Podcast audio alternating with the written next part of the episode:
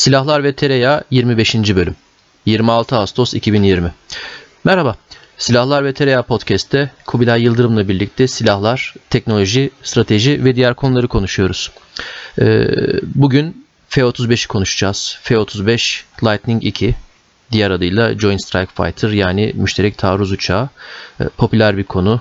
Ee, özellikle Türkiye gündeminde çok daha popülerleşti son birkaç yıldır. E, dünya çapında da zaten e, havacılık ve savunma sanayinde ve genel olarak teknoloji sektöründe e, son derece popüler bir konu, çok tartışmalı bir konu. E, dünya tarihinin e, en pahalı, en karmaşık savunma projesi en tartışmalı bir yandan da projesi. E, Türkiye gündeminde de e, S-400 hava savunma sistemi alımı ve bu alımın etkilerinden dolayı da ayrıca yoğun bir tartışmanın konusu olan bir uçak. Bu uçak son günlerde yine farklı özellikleriyle e, gündemde yer e, alıyor.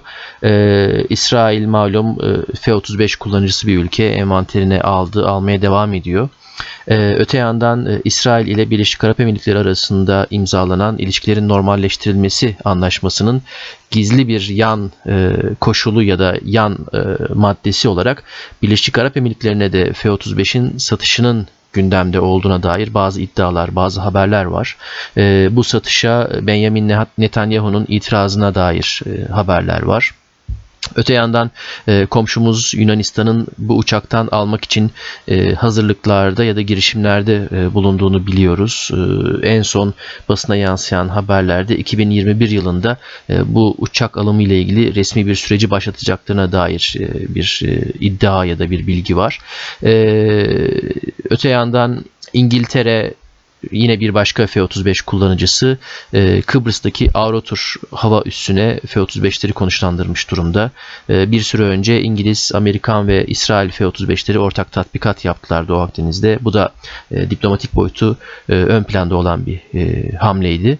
E, tabii e, az önce bahsettiğim gibi S-400 alımından dolayı da Türkiye'ye F-35 uçaklarının teslimatı durduruldu ve e, Türkiye 1999 yılından bu yana e, partneri olduğu, ortağı olduğu projeden çıkartıldı. E, Türk savunma sanayi firmalarında e, projeden aldıkları iş paylarının artık durdurulması sadece yürürlükte olan ya da sözleşmesi imzalanmış, siparişi verilmiş üretimlerin teslimatlarının yapılacağına dair yine haberler var ve bu da bu gelişmede ya da bu kararda e, Türkiye-Amerika ilişkileri için e, çok ciddi bir e, kriz konusu ya da e, tartışma konusu olmaya devam ediyor. Edecek gibi de gözüküyor. E, tabii biz e, Bugün bu bölümde e, bu siyasi boyutlarından e, ziyade daha ziyade F-35'in teknolojisi, F-35'in kabiliyetleri ve özellikleri üzerinde biraz dolaşacağız. Ee, teknolojiden kastımızda F-35'in yalnızca bir platform olarak kendi e, özellikleri, e, yetenekleri ya da e, teknik kapasitesi değil, aynı zamanda F-35'in bir proje olarak e, üretim projesi ya da geliştirme projesi olarak da e, içerdiği, barındırdığı ya da getirdiği teknolojilerden bahsediyor olacağız. E, F-35'in üretimi, F-35'in e, üretilmesi için belki geliştirilen teknolojiler e, ve tabii ki e, bunların üstüne e, F-35 ile birlikte havacılık sektöründe gündeme gelen e, nesil kavramı 5. nesil ve daha sonra tabii ufukta görünen artık kapımızı çalan 6. nesil e, muharip uçaklarla ilgili e, şöyle bir teknolojik ufuk turu e, yapacağız. E, ben girişi açmadan teorik çerçeveyi çatmadan önce silahlar ve tereyağın sadık dinleyicilerine özürle karışık ufak bir açıklama yapmak isterim. Tabi silahlar ve tereyağı podcast'i Kubilay Yıldırım'la birlikte çok büyük bir keyifle yapıyoruz. Yapmaya devam ediyoruz. ancak bu yapışımız her zaman düzenli olmuyor tabi. arada elimizde olan ya da olmayan nedenlerden dolayı dolayı e, bazen e, uzun aralar vermek durumunda kalabiliyoruz. E, 24. E, bölümle 25. bölüm arasında da e, böyle bir ara olmak durumunda oldu. E, zira her ikimizin de e, bir yandan devam ettirmemiz gereken e, özel e, hayatlarımız var, işlerimiz var, profesyonel hayatlarımız var. E, bunların e, koordinasyonu üstüne e, iki tane iki çocuk babası e, insanın bu boş vakitlerini aynı zaman dilimine e, çakıştırması, senkronizasyonu her zaman kolay olmuyor. Bundan dolayı da silahlar ve tereyağın sadık dinleyicilerinden anlayış ve af diliyoruz. Ancak zaten bu açığı da büyük bir heves ve iştahla kapatacağımızı, telafi edeceğimizi de herhalde biliyorsunuzdur. O yüzden lütfen bizi sabırla takip etmeye devam ediniz diyeceğim. E, F-35'e geri dönelim. F-35 tabi e, başladığı andan itibaren e, çok tartışmalı e, bir projeydi. Çok iddialı bir projeydi. E, Öncelikle F-35'e dair her türlü teknik, teknolojik, siyasi, politik e, analiz ya da e, okuma yapmadan önce e, hatırda tutulması gereken, göz önünde tutulması gereken bir husus var. O da bu projenin modeli bundan önceki hiçbir projeye benzemiyor. E, F-35 hem e, bir platform olarak hem de bir program olarak e, aslında e, benzeri çok olmayan hatta benzeri hiç olmayan bir proje. Şundan dolayı öncelikle aslında bu benzersizlik ya da bu e, benzeri olmayan yaklaşım projenin zaten isminde kendini belli ediyor. Joint Strike Fighter yani oradaki joint kelimesi Türkçe olarak müştereklik kelimesi e, üç farklı kuvvetin Amerikan Hava Kuvvetleri, Amerikan Deniz Kuvvetleri ve Amerikan Deniz Piyadeleri üç farklı kuvvetin ihtiyaçlarına yönelik olarak geliştirilecek bir e, uçak ailesini aslında tanımlıyor. E, ve bu üç kuvvetin e, harekat konseptleri, e, lojistik altyapıları, eğitimleri, çalışma kültürleri her şeyi aslında birbirinden farklı. Her ne kadar aynı ülkenin silahlı kuvvetlerinin farklı birimleri olsalar da e, bu anlamda da aralarında bir koordinasyon olması beklense de aslında çok da böyle değil.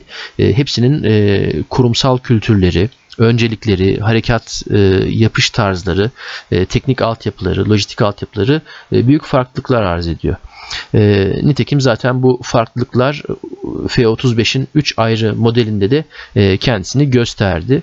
E, en bilinen, en aslında göz önünde olan farklılık bu uçakların iniş kalkış yöntemleri. F-35A e, klasik iniş kalkış yapan e, bir e, model. F-35B e, kısa kalkış ve dikey iniş yapan e, Harrier'ın e, halefi olacak bir model. F-35C ise e, uçak gemilerinden e, iniş kalkış yapabilecek e, işte F-18'in e, yerini almak üzere e, geliştirilmiş bir model. Şimdi e, bu üç farklı uçuş karakteristiği, üç farklı iniş kalkış yöntemi e, uçağın aerodinamik yapısında, yapısal özelliklerinde ve hepsinden önemlisi motorunda çok önemli farklılıkları bir getiriyor. E, her üç iniş kalkış yönteminin de kendine özgü e, bazı zorlayıcı e, gereksinimleri var. Performans gereksinimleri var. E, bunlardan görece en kolay olanı klasik iniş kalkış yapan F-35A modeli. F-35B modeli tabii ki özellikle motor açısından çok ciddi bir teknolojik meydan okuma teşkil ediyor. Neden? Ee, öncelikle dikey ya kısa kalkış ve dikey iniş için e, uçağın e, ilave bir e, fana ihtiyacı var e, ve ayrıca e, o, o dikey e, iniş sırasında dengeyi sağlamak ve o dengeyi çok hassas milisaniyeler bazında e, kontrol edip güncelleme yapabilmek ya da o dengeyi koruyabilmek için e, hava kanallarına e, çok e, gelişmiş bir kontrol sistemine ihtiyacı var. E, uçak gemisine iniş kalkışında e, ayrıca zorlayıcı e, hususları var. Bunlardan en başta geleni e, çok düşük süratlerde havada tutunabilme e, ve görece kısa mesafede iniş yapabilme, e, düşük hızlarda ve alçak irtifada e, yüksek bir e, kaldırma kuvveti oluşturabilme. E, bu farklı performans gereksinimleri uçağın hem yapısal hem aerodinamik hem de e, özellikleri hem de motorunda e, çok büyük tasarım e, kısıtları getirdi ve bu kısıtları aşabilmek ve bir yandan da her üç uçak içinde azami derecede müşterek bir e, teknik e, yani üretim altyapısı, malzeme altyapısı, ortaklığı, e, lojistik ortaklık kurabilmek e, göründüğünden çok çok daha e, zor bir şey oldu. Zaten bu zorluk kendini F-35 projesine yöneltilen en yoğun eleştirinin konusu olan e, bütçe aşımı ve e, takvim aşımını da gösterdi. E, F-35 çok ciddi maliyet e, aşımlarına sahne olan bir proje. E, oldukça geciken bir proje. E, planlanandan çok daha pahalıya mal olmuş bir proje. E, ancak e, bu zorlukların e, zor da olsa, geç de olsa e, aşıldığını e, görüyoruz. E, Tabi burada da aşıldığını görüyoruzun altını doldurmak gerekiyor. Bütün sorunlar tamamen çözüldü mü buna böyle ağız dolusu bir evet demek çok mümkün değil. Neden? Artık F-35 gibi ya da işte 5. nesil diğer uçaklarda da olduğu gibi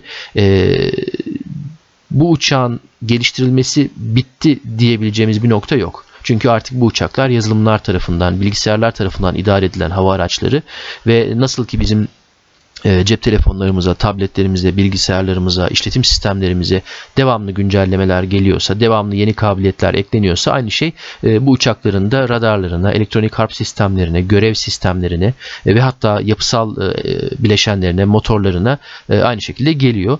Uçaklar artık bloklar halinde, bu blokların da batchleri halinde devamlı güncellene güncellene ilelebet varlıklarını sürdürüyorlar. E, buradan da F-35'in aslında e, devamlı devam edecek bir proje olduğunu söyleyebiliriz. Ancak şu anda uçak e, seri üretimde e, seri üretimi e, siparişleri e, ve teslimatları devam eden e, bir proje ve e, bugün itibariyle yani Ağustos 2020 itibariyle e, 500'den fazla 500-550 civarında uçak e, Amerika Birleşik Devletleri ve diğer e, kullanıcı ülkelere e, teslim edilmiş durumda hizmette. Ee, sözü çok daha fazla uzatmadan hemen kısaca bir hafıza tazeleme e, kabilinden e, belli başlı e, projenin dönüm noktalarına ufak bir değineyim. E, milestone dediğimiz işte önemli tarihler. Bundan önce aslında benim e, girişte böyle bir e, Kubilay'a e, yaratmak istediğim bir pas var. O da uçağın konseptiyle ilgili. E, buna e, kulakları çınlasın değerli hocamız e, Serhat Güvenç ile yaptığımız e, Kale Talks'taki konuşmamızda da değinmiştik. E, Serhat hocam da bunu vurgulamıştı. E, F-35'e giden yolda önemli bir deneyim aslında e, ee, 1990'lı yıllardaki bu Bosna ve Kosova harekatları. E, ondan önce tabii Körfez Harbi var. 1991 Çöl Fırtınası Harekatı. E, bu harekatlarda müşterek e, harekat, müşterek hava harbi ile ilgili edinilen deneyimlerin e, F-35'e giden yolda e, önemli rol oynadığını görüyoruz. Burada yalnızca olay e, bir havadan erken ihbar kontrol uçağı, bir AVAX uçağı ya da bir E-8 e, Joint Stars gibi e, elektronik harp komuta kontrol uçakları tarafından işte telsizden istikamet verilen, hedef bilgisi verilen ya da taktik data link veri bağı üzerinden taktik resim iletilen uçakların hedefe taarruzu şeklinde değil. Çok farklı platformlar kullanan müttefik ülkelerin aslında müşterek harekat icra ederken ne kadar zorlandıkları ya da e, bu koordinasyonun sağlanmasının aslında göründüğünden ne kadar da zor olduğunun e, biz izlerini görüyoruz F-35'te. E, bu anlamda da aslında F-35'in e, belki çok fazla popüler kültürde, e, savunma camiasında, basınında e, çok öne çıka, çıkmayan, belki çıkartılmayan, çok ön planda tartışılmayan ama en kritik özelliğinin e, veri füzyonu, e, veri birleştirmesi ya da sensör füzyonu ve e, bu e, birleştirilen e, resmin, bu birleştirilen bilginin diyelim e, diğer müttefik unsurlarla gerçek zamanlı e, paylaşımı ve buradan da aslında o, o müşterek harekatın bir organizma tarafından o işte F-35'in mızrak ucunu teşkil ettiği bir organizma tarafından e, yürütülmesi yaklaşımı. E, F-35'in aslında biraz da özü bu. Yani e, tüm dost unsurların gerçek zamanlı olarak birbirleriyle veri alışverişi yaptıkları ve bu e, alışveriş sonucunda elde edilen bilgiyle e, taarruzun hava hedefine ya da kara hedefine taarruzun gerçekleştirilmesi.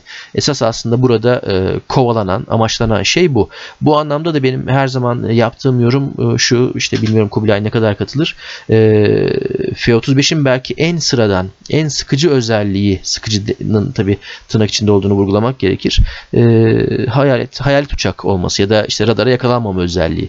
Bu aslında zaten biraz da e, olması gereken zaten e, varsayılan şekilde olması gereken bir özellik. Ama esas e, bu proje ile hedeflenen ve esas o e, yaratıla, yaratılmak istenen fark e, sensör füzyonunda e, işte A merkezli muharebe dediğimiz o kavramda yatıyor. E, bu parantezi kapatmadan e, bırakayım. Zaten e, konuşmamızın ilerleyen kısımlarında bunun etrafında da dolanacağız muhtemelen. E, şimdi F-35 projesinin özü bir e, ilk başlangıcı diyelim daha doğrusu e, bir yarışma e, Lockheed Martin'in e, X-35 ve e, Boeing firmasının X-32 pro, prototiplerinin yarıştığı bir e, yarışma e, 90'ların sonu 2000'lerin başlarında e, yürütülen bir e, konsept gösterimi ya da işte prototipler arasındaki bir e, yarışmaydı. E, bu yarışmanın sonucunda da e, hafızam beni yanıltmıyorsa 2001 yılında e, Lockheed Martin'in tasarımının e, kazandığı açıklandı. E, evet 2001 değil mi Kubilay? Hatta şeyden hatırlıyorum ben o zaman işte üniversitedeydim ya bir ya ikinci sınıf ikinci sınıftaydım herhalde. Arkadaşlar arasında bayağı bir konuşmuştuk işte ya X-35 diye bir uçak varmış şöyle özellikleri olacakmış falan aa harikaymış falan diye işte heyecanlı üniversite öğrencileri olarak böyle takip ediyorduk.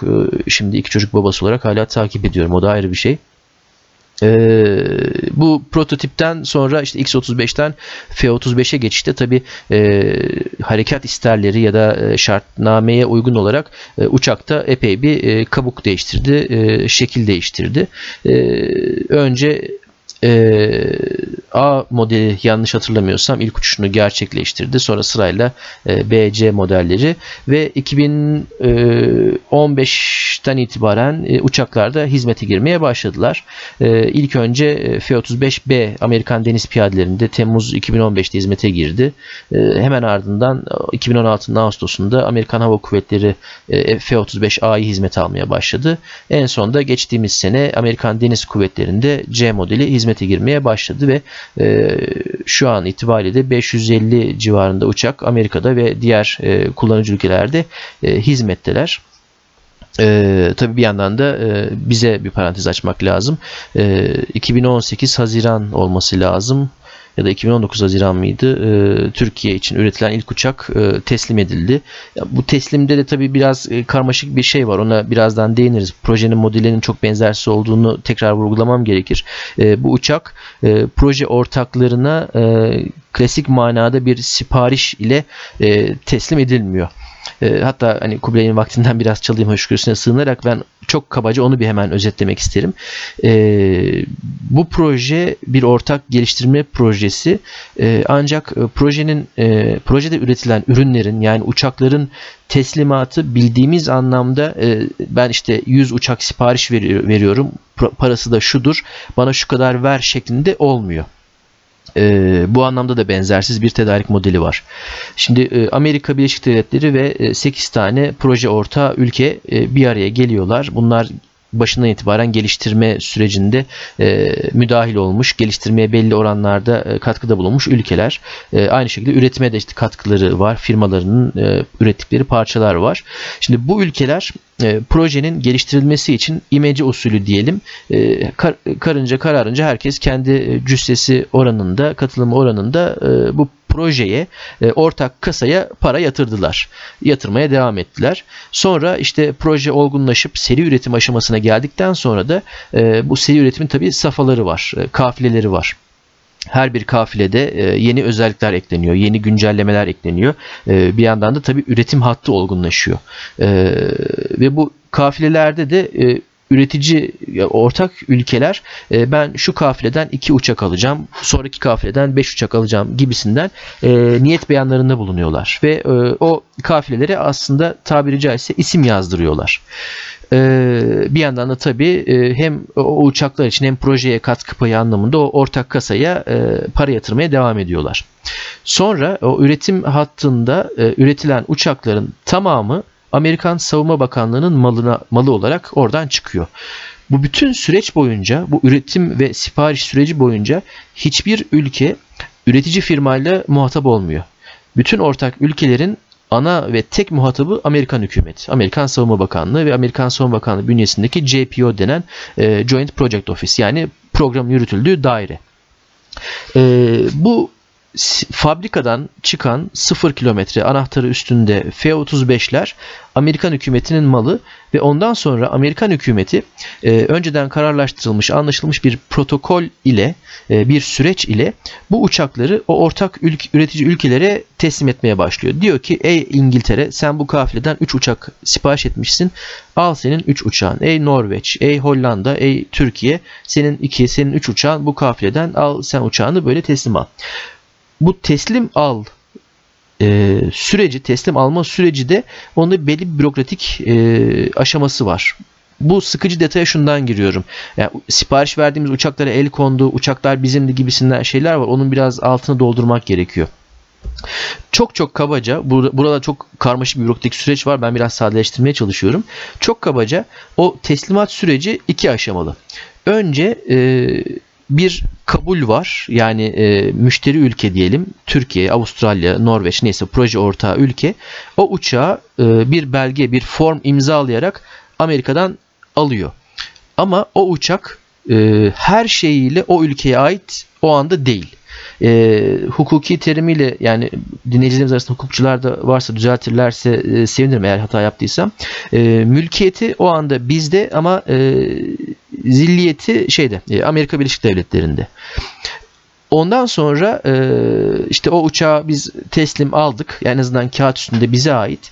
E, o uçakla işte eğer yapılacaksa bir eğitim süreci, eğitim faaliyeti ya da işte modifikasyonlar, bize özgü bazı testler gerekiyorsa o süreç tamamlandıktan sonra e, uçak ülkemize, ülkeye geliyor, müşterinin ülkesine geliyor ve ondan sonra e, o sırada ikinci bir e, formun, ikinci bir e, devir teslim belgesinin imzalanması gerekiyor.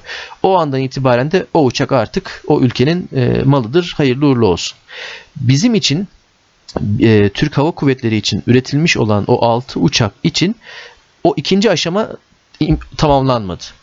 Dolayısıyla bu uçaklar evet Türkiye Cumhuriyeti'ne e, ait ancak o uçaklar üzerindeki şu andaki tasarruf zaten e, Amerika Birleşik Devletleri'nde.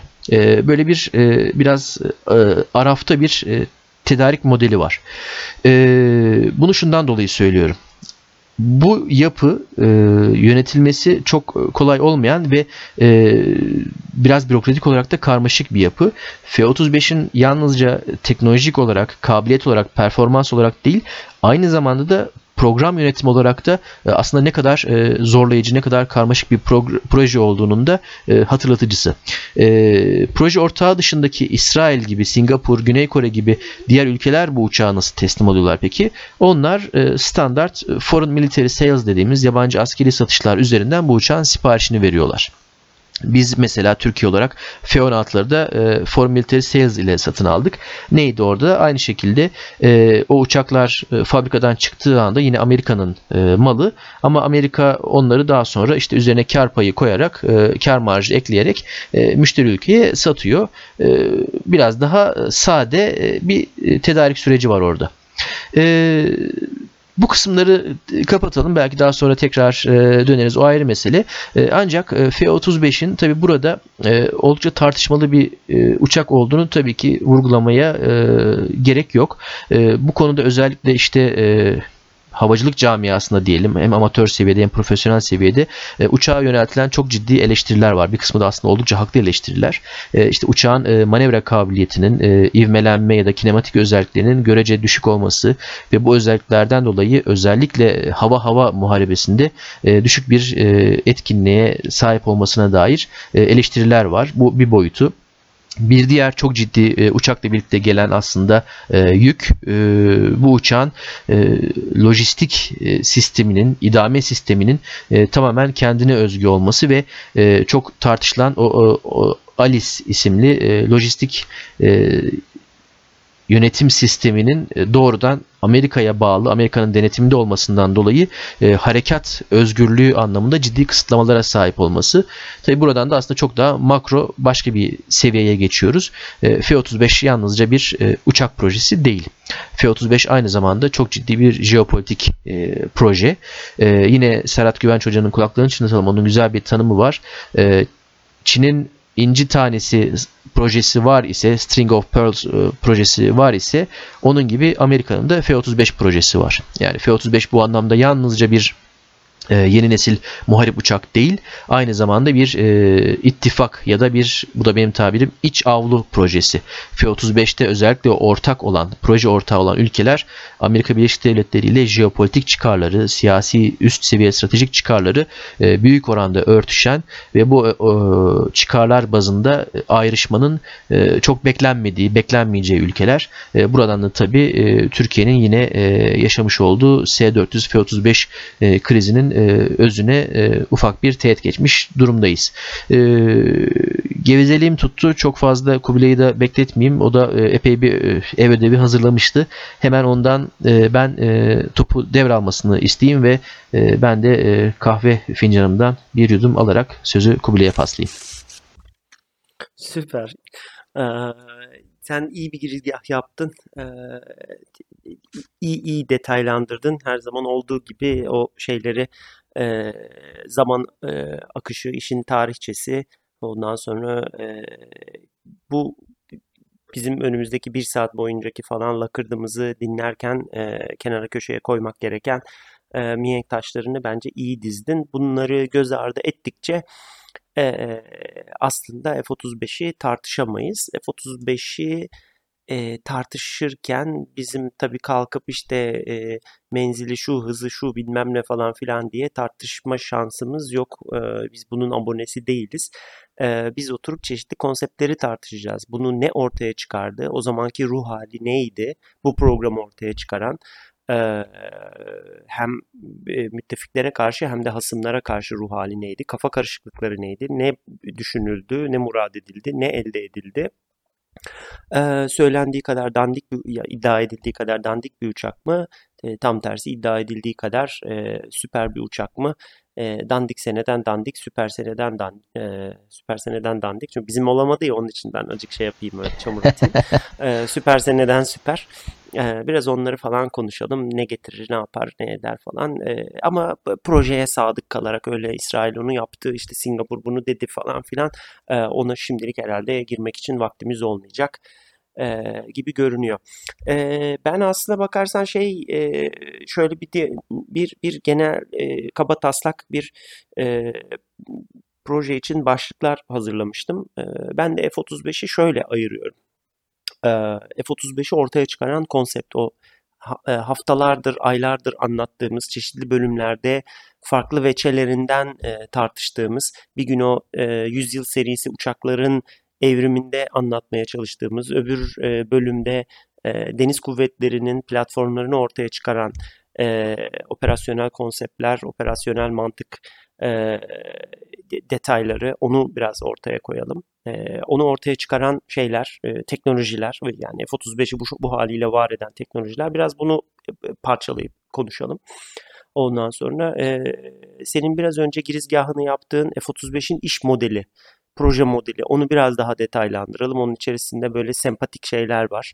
Ee, biraz bence şey açıcı, e, ufuk açıcı olacağını düşündüğüm bazı e, noktaları bilsek iyi olur. E, bunun dışında e, projenin bir e, edin, edinilebilirlik modeli var, e, iş paylaşımları vesaire. Bir de idame edilebilirlik modeli var. Yani aldığın uçağı ondan sonraki bütün şeyler, e, bakımı, idamesi, eğitimi, yazılımları, şunları bunları, gelecekteki kabiliyetler kime bir de en önemlisi tabii sahadaki insana etkisinin ne olabileceği, ileride neyi nasıl dönüştürebileceği e, gibi bir e, dört başlığa e, ayırayım istedim. Ve döneyim e, geri taraftan. Senin biraz önce bana açtığın kapı güzel bir kapıydı. E, ve bence projenin teknik e, boyutunu iyi özetliyor. Hakikaten e, F-35'in sanki en büyük özelliği gibi anlatılan o stealth özelliği, o radarda görünmezlik e, diye çevrilebilecek özelliği aslında onun en sıkıcı, en vasat olduğu falan filan özelliği. F-35 bundan çok daha fazlası aslında. E, bunu birazcık e, bunu birazcık detaylandıralım. Ben yine şeyden e, başlayayım istiyorum. E, söz bendeyken bu 5. nesil uçağı ortaya çıkaran Konops'u e, biraz tartışayım istiyorum. Yani operasyonel konsepti tartışayım istiyorum. Bunun zaten şeyinde herhalde anlaşılacak ya bu stealth'e niye böyle hakir gördünüz falan kısmını. E, F-35'in stealth özelliklerini üretim ve idame edilebilirlik, ömür, yaşam e, neydi, e, ömür döngüsü e, sürecinin planlamasında daha büyük bir e, e, mühendislik sorunu oluşturan bir şeydi ama hani konseptin içerisinde o kadar e, ana faktörlerin bir tanesi aslında olmadığını tartışacağız şimdi burada. E, aslında e, F-35'in yani F-35'in biraz önce senin ufak tefek e, detaylarını verdiğin bir evveliyatı var. İşte 90'ların ortasında aslında program fikri nüve olarak ortaya çıkıyor ve yine her zaman olduğu gibi hemen hemen bütün uçak projeleri de böyledir yani deniz kuvvetleri ayrı bir şey tabii. Tabii, tabii. Her 10 yılda bir hava kuvvetlerinin ayrı bambaşka bir planı vardır. Bu sefer nedense deniz piyadelerinin de var bir şey. Bunlar tam denk gelmiş üst üste fena halde ve e, işte o zaman demokrat bir iktidar var, Clinton iktidarı var, şu var, bu var falan filan ve e, onlar da biraz daha işte ya silahtır bilmem nedir falan e, bunların bir, bir maliyetine bir bakalım bakalım falan deyip o zamanki ruh haliyle, o zamanki e, e, zeitgeist'la diyelim e, onun verdiği bir şeyle e, kongre e, bunlara diyor ki bir dakika oturun oturduğunuz yerde ya bir bakın bakalım şey mi bunları bir ortak platformla karşılayabiliyor musunuz? İşte F-35 projesinin bütün laneti de, bütün e, peritozu da aslında buradan geliyor. Bakalım bir, bir hepiniz bir hercümerç olun bakalım. E, ortak bir şey çıkartabiliyor musunuz? Bunun sonrasında evet ortak bir şey çıktı ortaya. E, program 20 yıl sürdü neredeyse. E, e, şeyleri, isterleri geliştirmek, işte seçimi, prototipleri uçurmak, seçimi yapmak, ondan sonra işte e, mühendislik tasarım süreçlerini en iyilemeleri geçirmek, işte e, operasyonel kabiliyet kazanması uçakların ve halen de devam ediyor zaten üretimler ve e, yazılım geliştirme, geliştirme süreçleri vesaire vesaire. E, Burada e, az önce senin söylediğin gibi e, Serhat Hoca'ya referans vererek söylediğin gibi 90'lı yıllarda gerek işte e, Irak operasyonuyla ondan sonra da Balkanlarda yaşanan operasyonlardan falan çıkarılan derslerle yapılan bir şey var. E, bir fikir jimnastiği var. Burada e, e, bizim daha önce bölüm önceki bölümlerde tartıştığımız o Airland Battle konseptinin yani bir dolu değişik sensör platformunun çok güçlü sensör platformlarının havada, denizde, karada çok e, kapasitesi yüksek e, platformlarca e, birlikte bir ortak harekat yapabilmesi, verinin paylaşımı, onların data linkler, e, data linklerden veri hangi formatta basabileceğin, ekranlara e, yahut da ne bileyim bir haritanın üzerine e, nasıl bunu e, kullanılabilir bir data olarak düşürebileceğin aslında o zamanlara kadar 20 yıldır falan tartışılan, denenen vesaire yapılan falan bir e, şeydi bir süreçte. Bunun sonunda işte Amerika yani NATO'nun ve Amerika'nın diyelim AVAX uçakları, ondan sonra işte Amerika'nın Joint Stars uçakları ve bir dolu değişik işte Cobra vesaire ya da Rivet pardon Cobra diyorum Rivet'lar olarak geçen elektronik sinyal istihbarat uçakları vesaire bunlar başat çok büyük, çok pahalı sensör platformları olarak ortaya çıktılar. Ve e, açıkçası e, zaman içerisinde bunlar değişik NATO link sistemleri üzerinden tek tek platformlara bilgi dağıtabilecek hale gelse de aslında e, asıl harekatı idare eden hava harekatlarını, e, taktik hava harekatlarını idare eden e, NATO ve Amerika kontrolündeki dünyanın değişik yerlerine dağılmış e, e, Combined Air Operation Center'lar yani işte e, birleşik e, hava operasyon merkezleri e, vesairesiyle birçok sensörden gelen datayı yüksek kapasiteli e, insan makina e, arayüzleri vasıtasıyla e, insanları yorumlatıp ona göre belirli platformlara belirli işler falan dağıtan bazı beyin merkezlere ihtiyaç duyan bir yere ancak e, konsepte evriltebildiler. 90'lı yılların hikayesi bu. Bu e, Combined Air Operation Center'ların bir tanesi de malum bizde İzmir'de e, hatta bu Libya konusunda falan da sürekli yakın zamanda evet, da evet, doğru. E, gündeme geldi. 2011'deki NATO operasyonunda Türkiye e, İzmir'deki e, e, KAOK'u kullanmamı, kullanmasına operasyonun e, katılanlarının müttefiklerinin izin verdi falan filan vesaire. Bu bakımdan da e, gerek işte AK Parti hükümeti e, Libya ile ilgili sesini çıkardığında eleştiriliyor falan filan ya da işte e, başka sebeplerle e, o zaman aklınız neredeydi falan diye işte e, şey yapılıyor, e, sınanıyor. E, buradaki neden KAOK'u anlattım? Buradaki e, şeylerden bir tanesi Amerikalıların fikri evriminde konseptin evrildiği yerde aslında her tayyareyi yani taktik uçağı birer KAOK haline getirme. Yani bir müşterek e, data toplanma noktası, datayı üreten, yorumlayan ve karar vericinin önüne koyan bir sistem haline getirmek yatıyor denebilir. E, bu da ne demek? E, çok daha önceki taktik sistemlerde bulunmayan kadar e, hassas, e, uzun erimli ve yüksek çözünürlüklü çeşitli ve çok değişik e, sensörü bir arada toplayıp e, aynı platforma yükleyebilip bunu da e, adetlerin hacmin getirdiği avantajları kullanarak düşük maliyetli e, bir platforma yükleyip buradaki toplanan dataları tıpkı bir KAOK'ta toplanan değişik platformlardan toplanan datalar gibi işte AVAX'tan toplanan ondan sonra JoinStars'tan toplanan uydulardan toplanan işte insansız hava araçlarından yahut keşif, keşif çeşitli keşif e, e, şeylerinden araçlarından toplanan datayı bir araya getirip oradan bir karar verdiği gibi e, o uçağın içinde uçan tek pilotun karar vereceği bir e, e, kullanılabilir, faydalı bir e, taktik resim e, haline getirme e, diyebiliriz. Ve e, bu kadar tabii e, karmaşık bir işi yapabilmenin ana şeylerinden bir tanesi, e, ana sac ayaklarından bir tanesi bu çeşitli platform e, eskiden çeşitli platformlardan toplanan ama artık aynı platformun üzerindeki değişik sensörlerden toplanan datayı e, yorumlamak.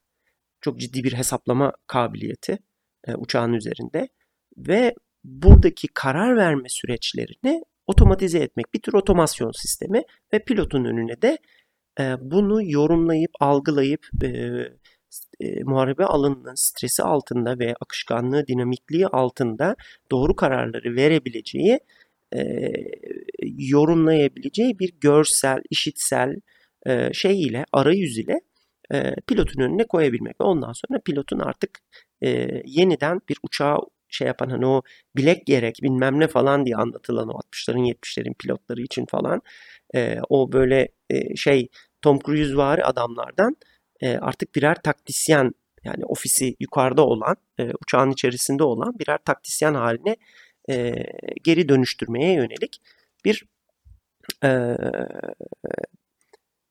bir e, kızıl elmayı e, takip etmeye çalıştı Amerikalılar ve enteresan bir şekilde bunu da başardılar. Burada aslında ee, hemen araya gireyim. Yani şey bir kültürel bir, dönüşümü de zor zorlayan bir e, durum yok mu? Yani e, dediğin gibi pilota aslında çok büyük e, inisiyatif ve manevra alanı veriyor. Yani e, yalnızca uçağa e, bir hava aracını e, silah taşıyan bir hava aracını kullanmaktan e, bir tık e, ötesi birkaç tık ötesini aslında zorluyor. Bu da tabii e, klasik e, dikey e, hiyerarşi ile e, çok sağlanabilecek de bir şeye benzemiyor pek. Yani e, pilot aynı zamanda mühendis, aynı zamanda taktisyen, aynı zamanda e, komutan olmak durumunda ve e, bu bütün süreçleri gerçek zamanlı yönetmek zorunda değil mi? Kesinlikle öyle. Hadi bunu biraz daha genişletelim. Hani x ekseninde genişlettik. Şimdi de y ekseninde genişletelim. Elinde bu tür kabiliyetler var. Ee, ve elindeki tüm bu kabiliyetler önüne sorulan data ile bir de aslında verilen yetki bir de verilen sorumluluklar var. O sorumluluklar da inanılmaz artmış durumda.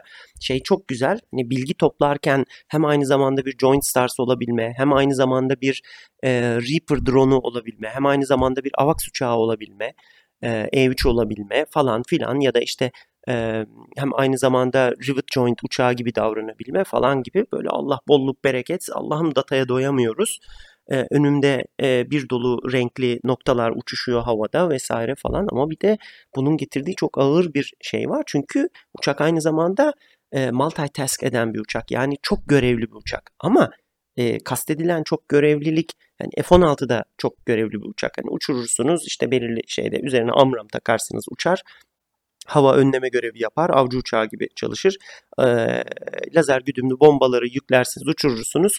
E, yerde birilerini vurur falan filan. Bu öyle bir şey de değil. Aynı görev içerisinde, aynı görev paketi içerisinde bu uçak hem bir elektronik harp uçağı hem bir e, hava hava önleme uçağı hem aynı zamanda bir e, elektronik tayfta e, e, istihbarat toplama uçağı aynı zamanda e, hava, düşman hava savunma sistemlerini e, bulup tahrip etme uçağı falan filan. Yani her bir görev paketinin uçuşu bunların hepsini de aslında ihtiva ediyor.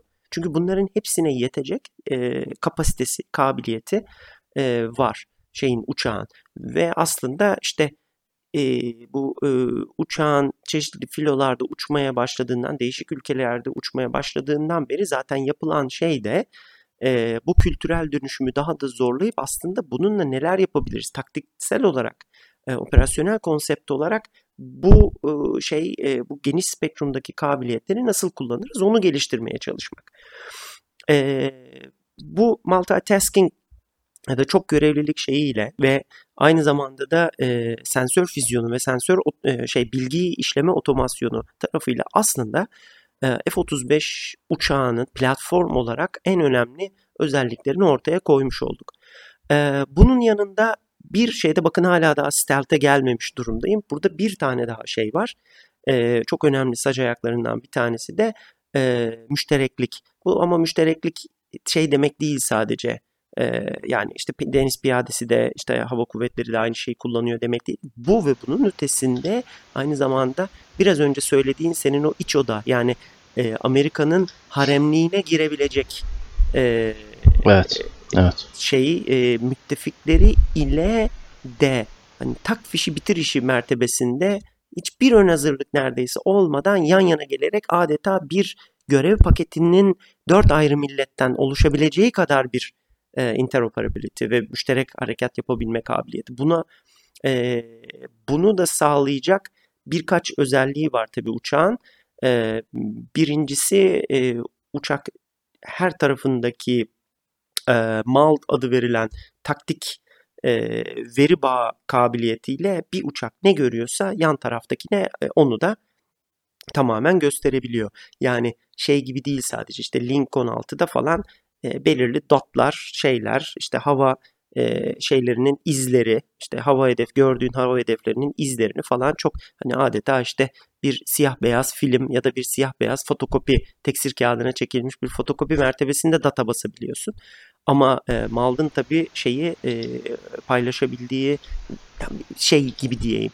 E, tıpkı hani bizim şu anda Zoom'da ya da şeyde e, işte Webex'te bilmem Değil nerede Microsoft Teams'te falan yaptığımız gibi ekran paylaşma şeyimiz gibi. Ben neyi görüyorsam sen de oradan aynı şeyi görüyorsun ve hatta ben komuta edebiliyorum falan kadar e, geniş bir e, şey paylaşım kapasitesi var.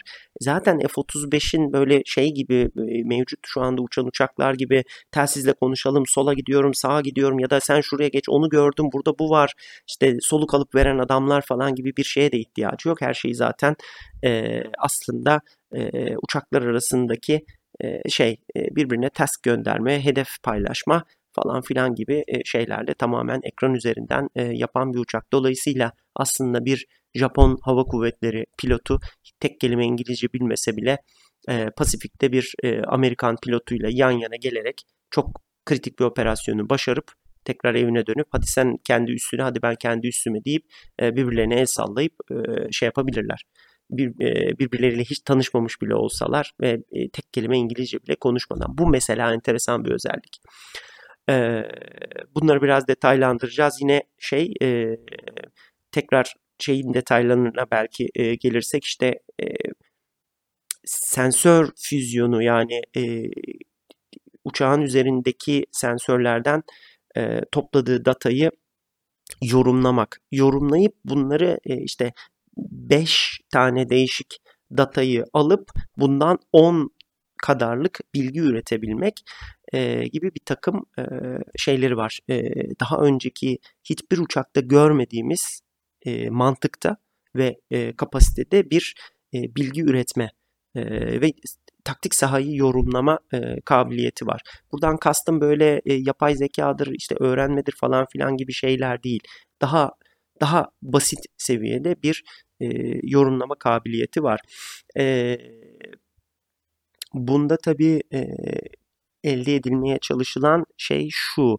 Havadaki yani uçak tarafından edinilen her türlü görülen yani her türlü radar parlaması, e, optik sistemden görülen parlamalar, her türlü hareket, radarda görülen her türlü hareket, ondan sonra e, şeyin uçağın bildiği çeşitli imajlar, havada o sırada olmaması gereken yahut da işte arkası e, bomboş bir gökyüzünde e, ona termal bir şey veren, e, ne derler ona, bir yansıma veren herhangi bir şeyi dönüp o tarafa başka sensörleriyle de bakması, e, elektronik şey, e, elek, e, radyo frekansı dinleme sistemi yani ESM sistemiyle dinlediği ya da radar alıcılarıyla dinlediği tayfta e, hissettiği bir şeyi, duyduğu bir ekoyu optik sistemle de kontrol etme e, ve bunları otomatik olarak tanımlama. Radarıyla, radarının SAR fonksiyonunu kullanarak e, mesela yerden bir radar ekosu almaya başladı. Bir e, yerden havaya bir füze sistemi olabileceğini düşünüyor çok uzaktan. Onu işte e, optik sistemle o kadar uzun mesafede şey yapabilmesi mümkün değil ama radarıyla, radarının SAR moduyla gidip oradan bir radar imajını, radar resmini alıp ya evet bu bilmem ne sisteminin dağılımına benziyor. Evet bak bir tane radar orada duruyor. Yanında onun kulesi, şeyi, işte çevresindeki batarya, işte tipik 3 tane füze. E, bunları işte senin oturup tek tek ha buradan bir radar ekosu aldım gideyim o zaman radarı ayarlayayım oraya bakayım şu menzili ayarlayayım oradaki fotoğrafı alayım kendim ekranda büyütmeye çalışayım küçücük bir ekranda siyah beyaz ya da yeşil siyah bir ekranda. Ondan sonra oradan bir şey elde etmeye çalışayım. Ay dur bakayım işte e, sniper podum var. Sniper podunu oraya doğru e, yönlendirmeye çalışayım. Oradan bir göreyim bakayım Ondan sonra üzerindeki laser rangefinder'ı kullanayım. Mesafe doğru mu diye bir daha bir test edeyim. Hmm evet bu evet burası işte bir şey S125 bataryası olabilir falan filan gibi bir e, eforu tamamen otomatik bir şekilde yapan ve e, buna göre de senin karşına şu şu arkadaş bunun burasından geç yahut da buraya ben bir tane bomba atayım mı falan filan diyen bu kadar artık şey e, otomatik park eden arabaya dönüşmüş falan enteresan bir e, şey e, sistem. Bunun tabi e, işte e, oldukça yeni nesil bir ASL radara sahip olması, işte son derece e, gelişmiş e, radar alıcılarının olması vesairesi yani radyo frekans e, alıcılarının olması, üzerine her tarafına e, döşenmiş e, optik sensörler olması vesaire falan gibi bir takım şeyleri var. Bunların hemen hemen hepsini aslında modern 4-4.5. nesil uçakların birçoğunda görüyoruz. AESA radar artık e, eski uçaklara da uygulanıyor. Yeni uçaklarda da neredeyse standart hale gelmeye başladı. E, işte optik ya da şey diyelim e, ultraviyole ve infrared e, sensörlere sahip e, füze fırlatma sensörleri uçağı çepeçevre saran, e, helikopterleri saran sistemler mevcut. E, şeyleri var, radar alıcıları var elektronik harp sistemlerinin. Ondan sonra şeyi var, e, eğer var ise aktif e, elektronik karşı tedbir e, karıştırıcılar var uçakların üzerinde. Fakat örneğin bir F-16'nın yahut da bir F-15'in üzerinde e, bunların hepsi tamamen birbirinden farklı çalışıyor ve hepsinin kokpitte farklı ekranları var. E, ve bunlar tamamen farklı şeylerde. Sen bunu yap dersen yapıyor. E, elektronik harp sistemi belki otomatik çalışıyor.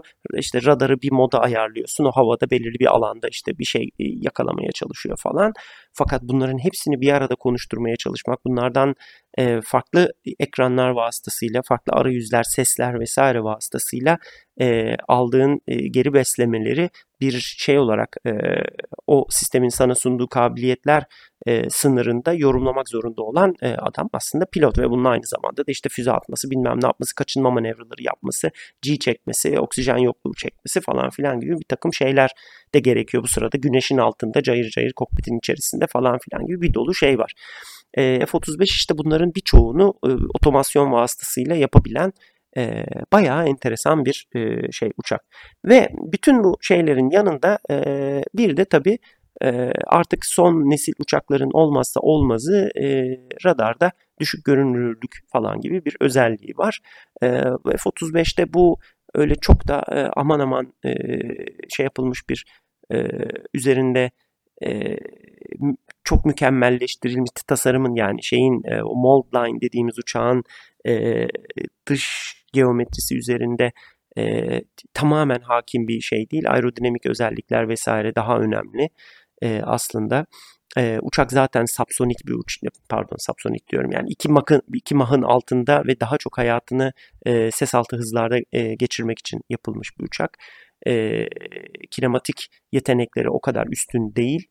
E, ve aynı zamanda da e, gerek hani F-35B'nin bir takım özel ihtiyaçları var. İçinde lift fan var, şu var, bu var. İşte aynı zamanda e, bütün modeller çok büyük JDAM gibi, JSOW gibi e, şey füzeleri, e, bombaları e, ya da JASM gibi e, seyir füzelerini, çok hacimli mühimmatları e, gövde içerisindeki e, bomba e, şeylerinde yuvalarında taşımak zorunda kaldığı için her tarafından bir şeyler çıkıyor aslında. Orada o var burada bu var e, çıkıntılar girintiler vesaireler falan olmak zorunda. Motor kocaman ve aynı zamanda egzoz tarafında öyle şeye e, yani arkadan ya da belirli bazı şeylerden bakış açılarından öyle bir e, radarda düşük görünürlük kaygısı falan e, işletilmemiş ama e, en azından hani şey 5. E, nesil bir uçağa yaraşır seviyede e, bir stealth geometri yapılmaya çalışılmış.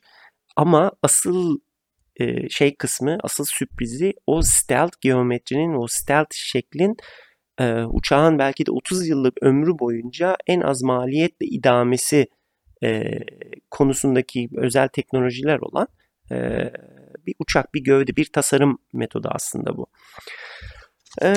burada şey şöyle bir notlarıma e, bakıyorum. Nelerden bahsettik? Konseptten bahsettik. Ben birazcık de bu e, şeyden e, sensörlerden ve e, uçağın üzerindeki sensörlerden ve sensör füzyonu kabiliyetinden bir tık daha e, can sıkmak pahasına bahsetmek istiyorum. Bir, birazcık daha açacağım. Çok da fazla üzerinde oyalanmadan. E, o da şunlar hani sensör suite'i derken biraz önce neyi kastediyorduk? Mesela işte uçağın bir AESA radarı var. Ondan sonra e, EOTS denen e, bizim uçaklarımızdaki işte lantern podlarının bir parçası olan yahut da işte tek başına çalışan e, e, sniper podları yahut da kendi geliştirdiğimiz Aselsan'ın Asel podunun yaptığı şeyi yapan e, uzun menzilli bir e, şey optik e, bir yük var üzerinde. Aynı zamanda e, DAS denen dağıtık bir e, e, optik sistem var. Bununla şey küresel olarak uçağın çevresinde küresel olarak sürekli kameralar uçağın çevresinde bakıyor. Hatta bununla da kalmıyor. E, küresel olarak uçağın çevresindeki bu görüntüyü e, başını çevirmesiyle birlikte e, pilotun kaskına da yansıtıyor ve böylelikle hani şeyin biraz magazin tarafı o ama e, pilot aşağıya baktığı zaman bacaklarını e, değil e, uçağın altında o kameralar ne görüyorsa onu görüyor. Eee, bununla birlikte, eee, bir şey, eee, tabii ki bir elektronik harp sistemi var. Eee, elektronik harp sistemi de, eee, eee,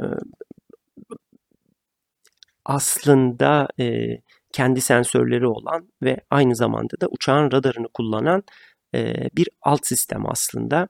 Yani, eee, uçağın AESA radarı AN/APG-81 fakat uçağın elektronik harp sistemi e, ASQ 239 denen bir sistem. ASQ 239'un kendi radar almaçları, pasif radar almaçları var. Çeşitli kendi işlemcileri var. Fakat eğer bir yere karşı tedbir olarak bir radar karıştırma vesaire yapması gerekiyorsa, bir elektronik sinyal göndermesi gerekiyorsa, e, karıştırmak için, e, körletmek için çeşitli e, elektronik harp e, şeylerini, e, metotlarını uygulamak istiyorsa o zaman e, uçağın AES radarı hani APG-81 radarı elektronik harp sisteminin bir parçası oluyor. Bu tabi al senin olsun falan demek değil. Saniyeler içerisinde binlerce defa aslında uçak şeyi bunu yapabiliyor. Yani hem radar olarak çalışabiliyor e, milisaniyeler mertebesinde. Milisaniyeler mertebesinde sadece dinleme yapabiliyor e, ve milisaniyeler içerisinde e, karıştırma da yapabiliyor. Bu tabii işte uçağın e, gerek donanım gerekse de arka taraftaki işlemci ve yazılım kabiliyetinin getirdiği bir e, özellik. Bu da zaten uçağa ciddi şekilde o biraz önce bahsettiğim e, çok görevlilik, çok fonksiyonellilik e, imkanını veriyor.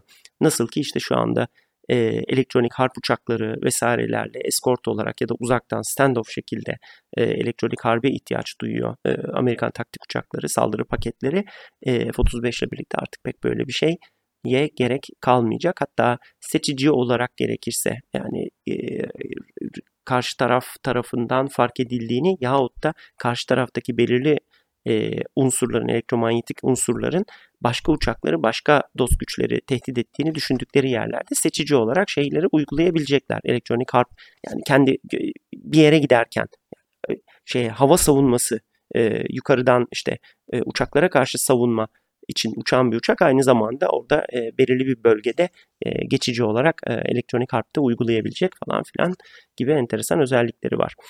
E, şeyin e, EOTS dediğimiz bu işte e, bizdeki sniper poduna vesaireye benzeyen sistem tabii uçağın içerisinde entegre bir şekilde e, çalışıyor. Fakat bizim yani diğer 4 ve 4.5. nesil uçaklara pod olarak yerleştirilen sistemlerden farklı olarak evet kabiliyetler aynı yani şeyler optik sistem performansları vesairesi yani bunda da işte midwave infrared bir tane e, focal plane array sensör var işte 1024'de 1024 işte bu işte 3. jenerasyon e, sniper podundan falan çok farklı değil ama e, burada biraz önce anlattığım gibi e, bu pod e, uçağın görev sistemine bağlı olarak e, o uçağa o sırada verilen göreve bağlı olarak bu şeyi otomatik olarak e, uçağın radarına e, e, bir yardımcı olarak atayıp uçağın havada radarla tespit ettiği bir şeyi yüksek irtifada karşıda bir te- tehdit gördüğünde bunu elektronik olarak pardon optik olarak da uzaktan silüet olarak teşhis etmek için, tespit etmek için ya da radarla belki ayırt edemediği şeyleri optik olarak ayırt etmek için kullanabiliyor. Yine aynı şekilde bunu normalde senin kendin yöneterek vesaire yaparak falan yapman gerekiyor. F-35 bu tür şeyleri otomatik yapabiliyor. Ya belirli yerlerden işte çeşitli elektronik harbe vesaireye falan maruz kaldığın zaman da işte dönüp bakabiliyorsun. Yahut da SAR radarıyla vesaireyle yerde hedef tespitini yaptığın bir şeyi optik olarak gidip bir de bakıp hmm falan diyebiliyorsun bu nedir diye. E, aynı zamanda çevresindeki işte e, bu DAS sistemi yani çepeçevre e, optik sistemde aslında e, pilota bacakları yerine e, uçağın altını göstermek için e, konulmuş e, bir egzotik bir sistem değil.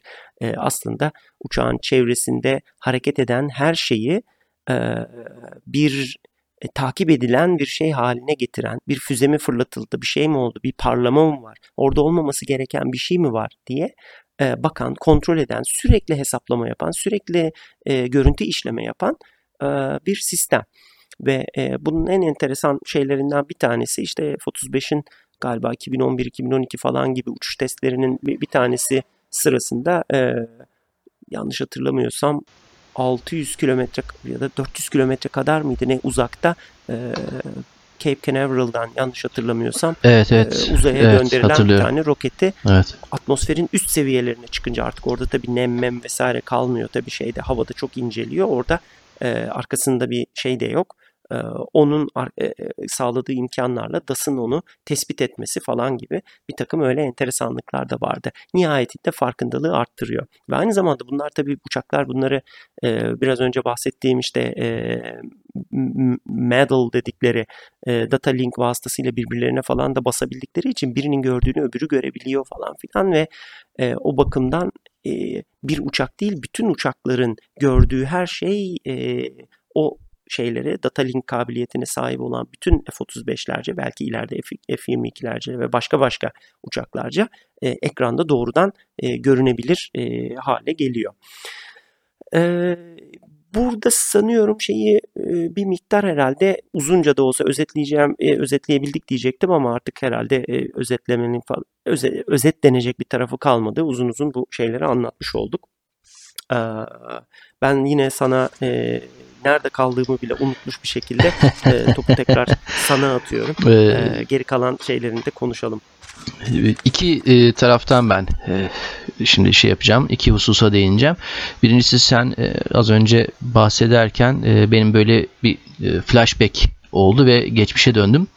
E, 2012 yılında Savunma Sanayi Müsteşarlığında bir e, seminer düzenlenmişti. E, uçuşa elverişlilik e, için e, yazılım sertifikasyonu e, sempozyumu e, seminer diyorum ya da konferans işte tam adını hatırlayamıyorum. E, uzunca da bir ismi vardı ama e, yazılım sertifikasyonuydu konusu ve e, ben o zaman o dönemki işimde e, aviyonik sistemler üzerine epey bir çalıştığım için de e, büyük de bir ilgiyle gitmiştim. Çünkü e, aviyonik alanında, aviyonik sertifikasyon alanında e, dünya çapındaki e, çok ciddi bazı isimler oraya gelmişti. E, orada e, konuşan bir e, şirket yetkilisi Vance e, Lindemann'dı galiba ismi. E, sektörde de bayağı tanınan bilinen bir adam. Onun özellikle ismini hatırlıyorum çünkü söylediği bir şey böyle kafama kazınmıştı. Sen az önce donanımdan işte e, yazılım mimarisinden falan bahsedince direkt o sözler at, e, aklıma geldi. E, şey demişti adam. Şimdi önce bir ön bilgi vereyim. Uçuşa elverişlilik için çeşitli çok yoğun zorlayıcı standartlar vardır. İşte bir hava aracının yapısal parçaları için ayrı, yazılımları için ayrı, işte donanımları, bilgisayar, aviyonik, elektronik donanımları için ayrı e, standartlar vardı ve bu standartlar o hava aracının emniyetli bir şekilde uçabilmesi, emniyetli bir şekilde e, görev yapabilmesi için şarttır. Hani havacılık tarihi kanla yazılmıştır diyoruz ya o kanla yazılmış kitaplar da bu standartlardır. Bu işte sertifikasyon e, standartlarıdır. Sivil havacılık için ayrı, askeri havacılık için ayrı Ee, bu adam, bu bahsettiğim adam şeyden bahsetmişti. Ee, sunumu e, DO 254 denen bir standart üzerineydi. Ee, DO 178 yazılım içindir. DO 254 de donanım içindir. Ee, yani hava aracında e, kullanılacak elektronik donanımların e, emniyetli bir şekilde çalışabilmesi için e, yerine getirmesi ya da e, uygun olması gereken standartların bütünü DO 254'tür. Benzer şekilde yazılım mimarisi içinde DO 178 vardır. Bir de bunların alt versiyonları e, farklı e, kategorileri de var. Şimdi bu DO 254 standartından bahsederken e, biraz da hani dinleyici kitlesini de böyle bir uyandırmak, kendine getirmek için şeyden bahsetti. F-35 uçağı dedi eski bir uçaktır. Eski nesil bir uçaktır dedi. Herkes böyle bir tabii bir silkindi, titredi falan ne alaka, ne, neden falan dedi. Sebebi de şu. F-35'in e, donanım mimarisi, elektronik donanım mimarisi yani uçağın içindeki o bilgisayarlar, bilgisayar kartları, mikroçipler bunlar vesaire e, DO-254 standardının e, öncesinde tasarlanmaya başlanmış. Yani uçak DO-254 uçağın elektronik donanımı DO-254 uyumlu olarak e, tasarlanmamış. DO-254'e uyumlu değil. Bu anlamda da e, ve geriye dönük de bunların e, tadil edilmesi, yeniden tasarlanması neredeyse imkansız. Dolayısıyla F-35 dedi eski nesil bir uçaktır dedi. Yani bu örneği özellikle bu şekilde egzajere ederek, abartarak vermesinin sebebi de e, elektronik donanım ve yazılım sektöründeki o muazzam ivmeye, muazzam gelişmeye dikkat çekmek. İşte bu örnek benim her zaman kafamda e, yeni nesil uçaklarla ilgili, hava e, harbiyle ilgili e, okuma yaparken, düşünürken bir tarafta hep böyle kafamın arkasında e, yer eden bir örnek oldu. Şundan dolayı işte hep konuşuyoruz. E, işte 5. nesil, 4.5. nesil, 4.5 artı 6. nesil, 6. nesil vesaire.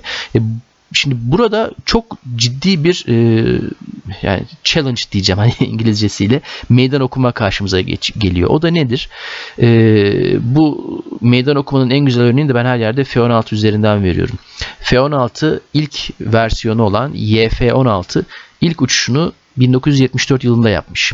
Ve o zamanki F-16'dan beklenen şey gündüz ve iyi hava koşullarında e, yalnızca kısa menzilli Sidewinder füzeleriyle e, önleme yapabilecek, av yapabilecek bir uçak.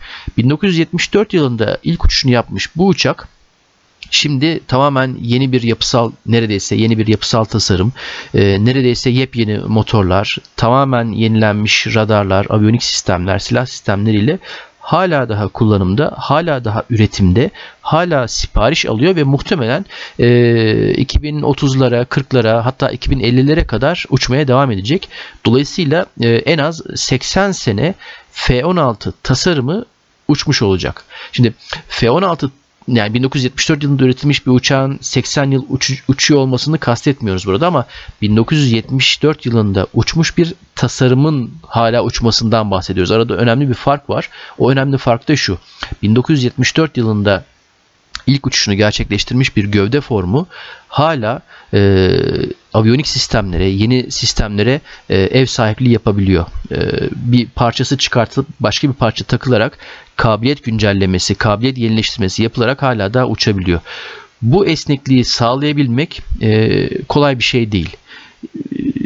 Buradan da şuna geliyoruz. Şimdi F-35 bahsettik az önce. 2000'lerin 1990'ların ortalarında fikirsel olarak doğmaya başlamış. 2000'lerin başlarında cismen ortaya çıkmış ve 2010'ların ortalarında da hizmete girmeye başlamış bir uçak. 2040'larda, 50'lerde, 60'larda hala da uçuyor olacak.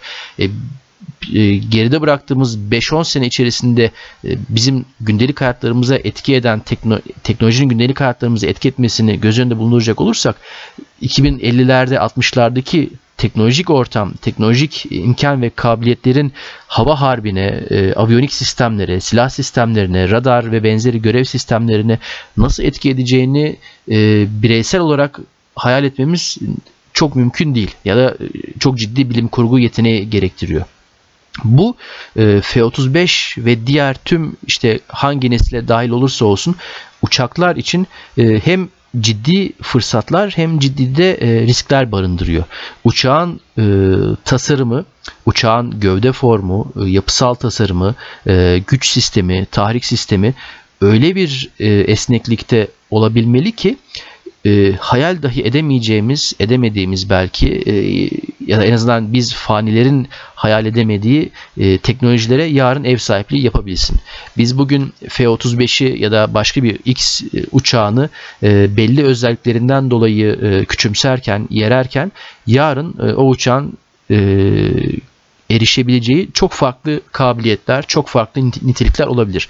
Bunu burada e, F-35'i işte e, bir savunma anlamında söylemiyorum ama e, hava harbinin bu nesiller atladıkça geçirdiği o niteliksel devrim biraz bizim biz dışarıdan takip edenlerin algı sınırlarını zorlayan bir niteliğe gelmiş durumda. E, bu buradan da e, değineceğim ikinci hususa gelmek istiyorum. Bir süredir e, Amerika'nın artık yürütmeye başladığı, yavaş yavaş çizim masasına getirmeye başladığı yeni nesil savaş uçağı projelerini takip etmeye çalışıyorum. Her ikisi de Next Generation Air Dominance, NGAD adı altında yürüyen aslında iki ayrı projesi var. E, birisi hava kuvvetlerinin, birisi deniz kuvvetlerinin ve her ikisi de e, 6. nesil olma iddiasında olan uçaklar, uçak projeleri bunlar. Şimdilik aslında proje de denmez belki biraz daha e, projeler bütün ya da konsept aşamasında. Bunlardan Deniz Kuvvetleri'nin e, NGAD projesi için e, kısa süre önce e, proje yönetim ofisi kuruldu, faaliyete başladı ve e, NGAD ile ilgili e, kamuoyuyla paylaşılan e, ihtiyaç ya da e, temel ana kriter e, çok enteresan. E, çok özet olarak aslında resmen şunu söylüyorlar. E, F-35'ten biraz daha belki delta kabiliyet farkları olabilir. Yani yeni teknolojilerden dolayı işte insansız sistemlerle uyumlu çalışma, yapay zeka falan. Ama esas olarak istenen şey F-35'in daha uzun menzilli versiyonu. Şimdi burada enteresan bir şey var. Yani e, muazzam bir e, teknolojik sıçrama e, hedefi yok. Muazzam bir böyle e, bilim kurgusal yetenek e, hedefleri yok. İnanılmaz böyle zorlayıcı şeyler yok. F-35 öyleydi. F-22 öyleydi. E, burada esas olarak aslında yine e, hep e, dönüp dolaşıyoruz. E, burada da adeti bozmayalım. Çin ve Asya Pasifik harekat ortamından kaynaklanan bir menzil ihtiyacı var. Daha farklı bir ihtiyaç şeyi var. Çünkü niye? F-35'te e, her ne kadar aslında F-35 kısa menzilli bir uçak değil, muharebe yarıçapı e, düşük olan bir uçak da değil. Ancak e, öncelikli görev bölgelerinden en başta geleni Asya Pasifik'te o kadar e, büyük mesafeler, o kadar geniş bir alan söz konusu ki F-35'in o az olmayan menzili dahi yeterli olmayacak ve e, insansız tanker uçağına yöneldiler. MQ-25 e, Stingray. E, bu, buradan da yani kabiliyet olarak, teknoloji olarak yani inanılmaz böyle bir e, İngilizce tabirle breakthrough yapması gerekmiyor. Ama e, daha uzun menzilli olsun. E, insansız e, sistemlerle, insansız muharip hava araçlarıyla birlikte görev yapabilsin. İşte e, bu yeni yeni geliştirilen o swarm ya da küme olarak e, hareket edebilecek güdümlü mühimmatlarla e, çok dinamik bir şekilde e, taarruz planlayabilsin yeter ama yeter ki uzun menzilli olsun. Buradan da aslında başka bir şeye geliyoruz. F-35 orada gerçekten de bir e, öyle ya da böyle e, bütün eleştirilere, bütün e, aksi yöndeki e, tezlere, argümanlara rağmen e, bir şeyleri e, değiştirmiş gibi gözüküyor. E, bu değişim tabii ki şey değil. E, yani e, F-35'e sahip olmak ya da olmamak e, yeni nesil hava harbinde e, geride olmak ya da olmamak ya da e, böyle bir ölüm kalım e, ayrımı değil tabii ki. E, ancak e, F-35'in e, dayattığı bazı şeyler var. Bunlardan en başta geleni deminden beri üzerine durduğumuz şey e, sensör füzyonu, e, yazılım odaklı, e, gerçek zamanlı veri alışverişi odaklı bir mimari. E, hava kuvvetlerinin herhangi bir hava kuvvetlerinin envanterindeki yeni nesil platform F-35 olsun ya da olmasın ya da nasıl bir kabiliyet olursa olsun o, o gerçek zamanlı veri alışverişini kurabilen e, silahlı kuvvetler bünyesindeki her türlü hava, kara, deniz ve uzay platformunu e, bir veri omurgasıyla birbirine bağlayabilen bir e, kuvvet aslında o yeni nesle adapte olabilmiş demektir. Bunu da söylemesi de kolay değil, yapması hiç kolay değil. E, bunu Amerika'nın bile şu anda e, ne kadar verimli, ne kadar e, %100 performansla yaptığı soru işareti ama öyle ya da böyle gidişat o yönde. Çünkü e, yazılım teknolojileri, bilgisayar teknolojileri, iletişim teknolojileri artık bu e, enteresan egzotik imkanları e, sağlıyor. E, burada da e, şöyle bağlayayım. E, aslında hava aracını tasarlarken, hava aracı ihtiyacını belirlerken, o harekat konseptini belirlerken işlerin ne kadar zorlaştığını görüyoruz. Artık sadece e, işte e, güç ağırlık oranı, azami sürat, azami irtifa, işte faydalı yük taşıma kapasitesi, radarının menzili, e, frekansı falan gibi e, tekil performans özellikleri, performans isterleri değil, aynı zamanda e, çok daha farklı ikili, üçlü, beşli e, kombinasyonlar şeklinde de e, isterleri tanımlayabilmek gerekiyor. E, bu da sadece aslında e, artık savaş uçaklarını e, hava kuvvetlerinin değil, silahlı kuvvetlerinin değil bir bütün olarak ülkenin o askeri endüstriyel kompleksinin e, tasarlaması, kurgulaması, hayal etmesi zorunluluğunu önümüze çıkartıyor. F-35 bu anlamda aslında sembol bir proje. E, çünkü yalnızca en başta dediğim gibi bir e, uçak, silah taşıyan bir uçak e, projesi değil. E, çok ciddi e, jeopolitik e, özellikleri ya da e, ağırlıkları ağırlığı olan e, bir proje ve aynı zamanda da üretim teknolojileri, e, lojistik teknolojisi, lojistik yaklaşım açısından da e, farklı bir uçak. E, o sembol sembolize ettiği, o, o, o gösterdiği, içerdiği, içselleştirdiği e, değişimler e, aslında belki e, bize e, kendi e, yeni nesil hava araç hava aracı ya da muharip uçak e, tasarımımızda, e, planlamamızda e, faydalanabileceğimiz örnekler teşkil ediyor. Tabi bundan sonra o gelişmeler nasıl seyredecek onlar da e, başka konu diyeyim. E, son olarak toparlama için sana vereyim ondan sonra da e, bu F-35 lafzını kapatalım. Tamam. Ee, zaten ben de şey elim ayağım titremeye başlamıştı. Ay dur şurada şunları e, unutmadan söyleyeyim diye. Ee, yine faydalandım epey senin söylediklerinden bana şöyle e, notlar aldırdı. Az önce söylediğin gibi mesela e, F-35'in donanımı, yazılımı vesairesi bunların e, görece geriden gelmesi yani belki de hani bu bölümün ana fikri gerçekten de şu F-35 aslında savunduğu ya da üzerinde taşıdığı hiçbir özelliğin en kapasiteli, en süper, en üstün falan uçağı değil. Yani ne şey olarak yani işte e, yazılım mimarisi, açık mimari değil, şu değil, bu değil halen e, Lockheed Martin'in ta F-16'dan F-22'ye getirdiği, F-22'den taşıdığı bloklar şeklindeki işte yazılım ve milyonlarca satır kodu işte e, belirli kısımlarını yapamaması ve e, zaman içerisinde e, işte 2-3 senede bir yayınladığı ya da her sene yayınladığı bloklarla e, uçağın yazılım kapasitesini e, arttırması şeyine felsefesine dayalı bir şekilde gidiyor falan.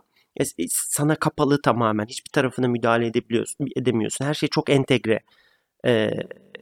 Bir tarafını dokununca öbür tarafını bozup bozmadığın belli değil falan. Yani bu bu e, gelişmeye açık şekilde aslında e, planlanmış, mimarisi bu şekilde kurulmayı başarılmış belki istense de başarılabilmiş bir uçak değil. E, stealth kabiliyeti öyle çok ahım şahım değil. Zaten kinematik özellikleri öyle süper değil. Zaten motoru bilmem nesi yani motorunun fan tasarımı, onun işte fan palelerinin kord tasarımı falan hep orta irtifalar için falan yapılmış. Çünkü işte hakikaten F-16'yı F-16'yı değiştirmeyi planlıyorlar adamlar. Ondan sonra işte üzerindeki e, optik sensörler bir nesil geriden geliyor. Şu oluyor, bu oluyor. Ya işte en önemlisi işte APG-81 radarı. Tamam çok iyi yani şey e, F-22'nin e, APG-77 radarından işte, türetilmiş falan bir şey. Ama biz bir bölümde konuşmuştuk ya işte galyum nitride teknolojisi vesairesi falan öyle de değil yani galyum arsenet normal bildiğimiz artık demode olmaya yakın e, e, şeylere kimyalara, mimarilere falan dayanan evet süper entegre vesaire falan e, şey bir radar e, e, ve birçok e, sisteminde buna benzer şekilde onun için halen şu anda F-35'in şusundan busuna ondan bilmem nesine her şeyinin 2025'ler ve sonrasında belki de retrofit edilmesine yönelik falan bir takım şeyler tartışıyorlar falan filan.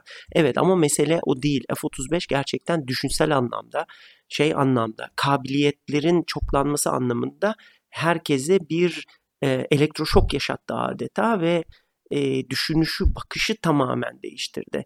Yani F-15, F-15 gibi çok böyle e, kaslı, güçlü bilmem ne çok bomba taşıyan falan filan vesaire şeylerden biraz daha e, fikri zekası güçlü, daha diğer uçaklarda hiç olmayan tarafları olan ve o, o taraflarıyla güçlü olan e, enteresan bir şey olarak çıktı ve gerçekten biraz önce senin söylediğin gibi e, bu interoperability bakımından e, sadece uçaktan uçağa yani işte AVAX'tan yere, AVAX'tan Lincoln 6 vasıtasıyla diğer F-16'ya falan gibi böyle şu anda artık primitifleşmiş e, de, yani şey e, eski teknoloji geçen yüzyıl kalmış şeyler yerine hakiki bir şekilde her şeyin her şeyle yerdeki topçunun tepedeki F-35 ile taktik resmi paylaşabilmesi mertebe ve birbirlerine task verebilmesi, sensor, sensor to shooter olarak hemen e, takımlaşabilmesi falan gibi bir çok kompleks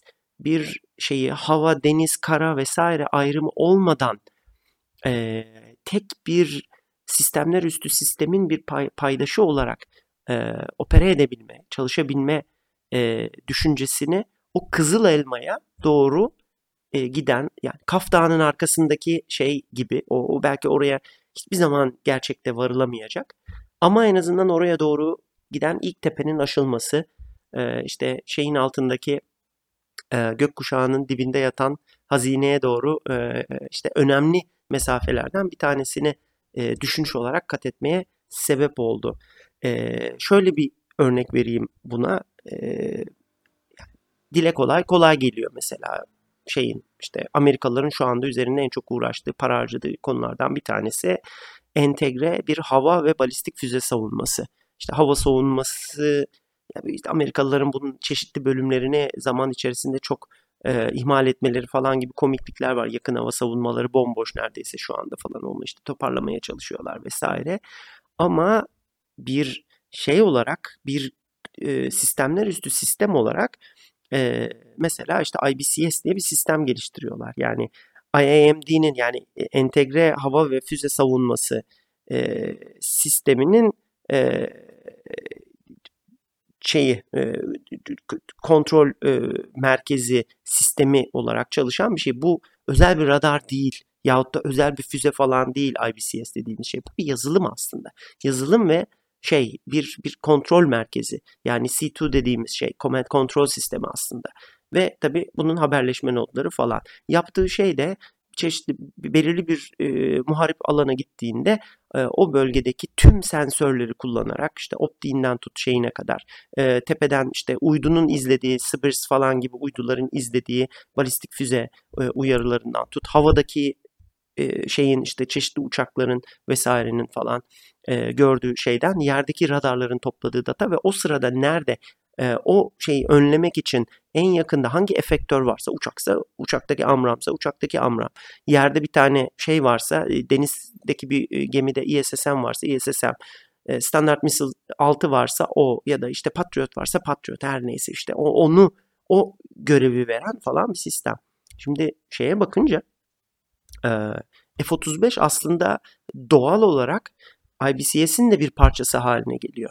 Hem e, ya aslında bir taktik savaş uçağı olarak da menziliyle ya da taşıdığı silah yüküyle falan da değil aslında. Üzerinde taşıyıp taşıyabileceği bugün AIM-120 Amram, yarın belki AIM-260 bilmem ne e, çok daha uzun menzilli e, hava hava füzesi falan. Bu, bu bunu taşıyor olmasıyla değil, üzerindeki radarla, üzerindeki radarın kabiliyetleriyle, üzerindeki optik sensör ve data füzyonu kabiliyeti ve mesela DAS sistemiyle aylak aylak bir yerde uçarken belki bir görevden dönerken e, az önce anlattığımız o e, Cape Canaveral'dan kalkan e, füzenin şeyin e, uzaya gitmek için e, fırlatılan e, roketin izini görmesi falan gibi belki bir şeyi görüp e, uydulardan bile önce bir şey verip hatta havadaki e, işte şeyini de e, ne derler ona e, daha launch phase sırasındaki e, yükselme aşamasındaki izini de trajektörünü de e,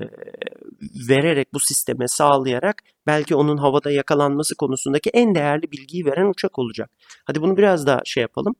E, bu kabiliyete sahip olan bir uçağı aslında Amerikan donanmasının hani bizim e, TCG Anadolu'dan daha büyük tabii ki çok daha kapasiteli ama e, temel olarak az çok o tanımdaki bir gemisinden yüzdürdüğün bir yerde yüzdürdüğün ondan sonra bu gemisinden kaldırdığın bir F-35B ile de yapabileceksin.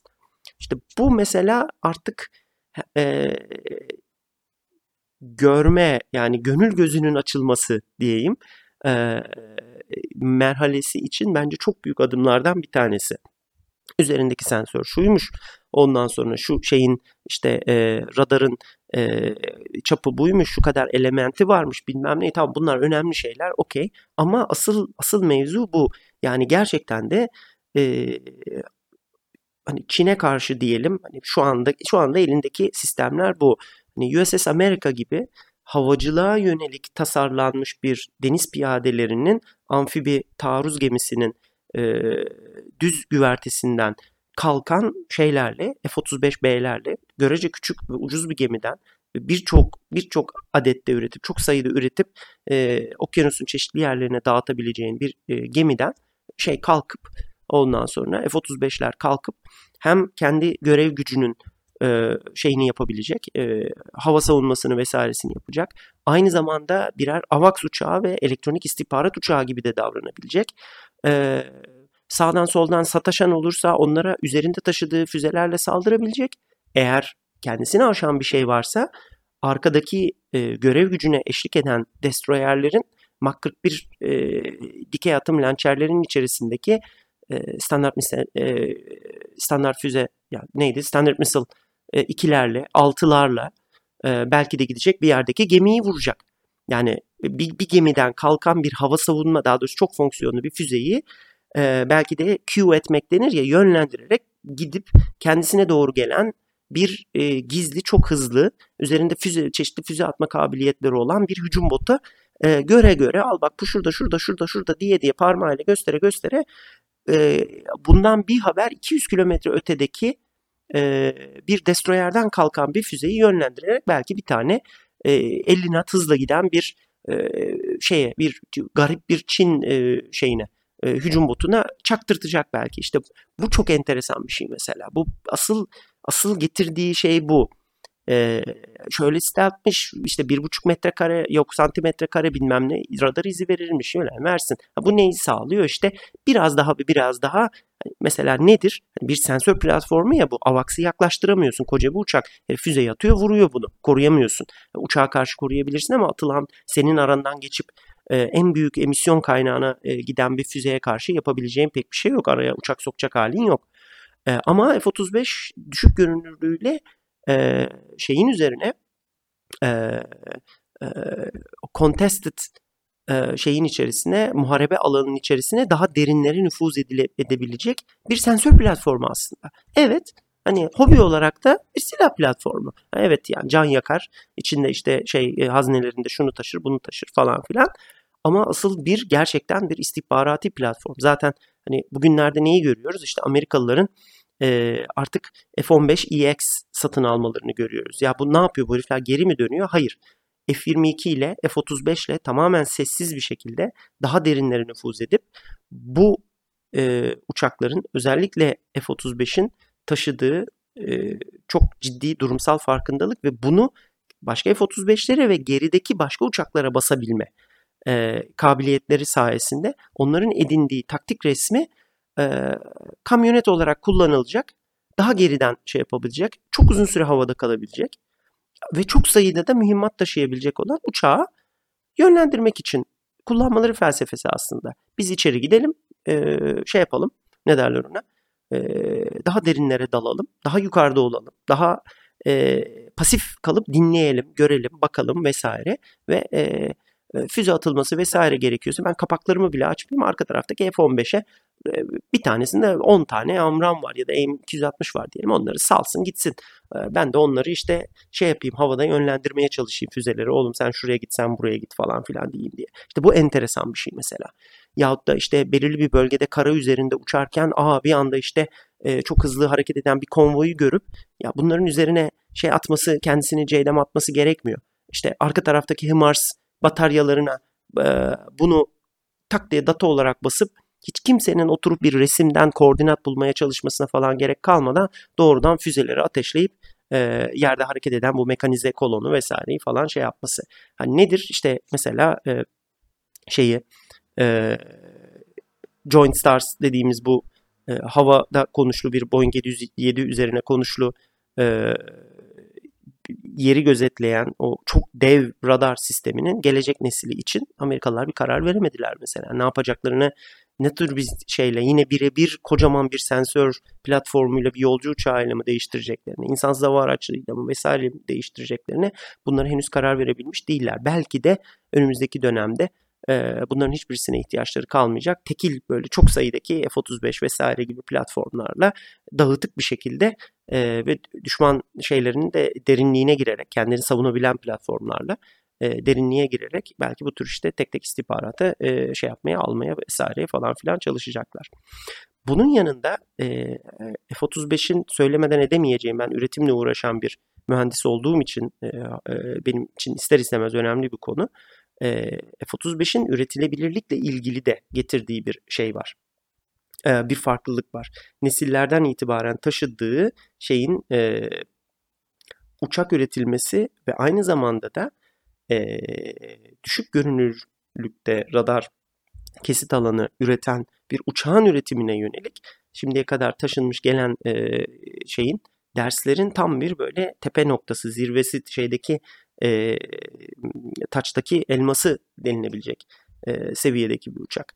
E, evet küçük bir uçak şöyle böyle falan filan vesaire ama kendine ait çok özel e, teknolojiler barındıran e, şey enteresan bir uçak. Bunlar nedir? Bunlar, şey e, hakikaten dilim şişer yani bunlardan şeyden bahsetmezsem. E, o da şu e, ilk tabi e, görünmezlik özelliği hemen hemen olan uçak aslında Clarence Johnson'ın işte SR-71 uçağı. Onu geçelim. E, asıl bu sebeple üretilen e, saldırı uçağı e, uçak tabi F-117. F-117 çok daha farklı bir felsefenin ürünü.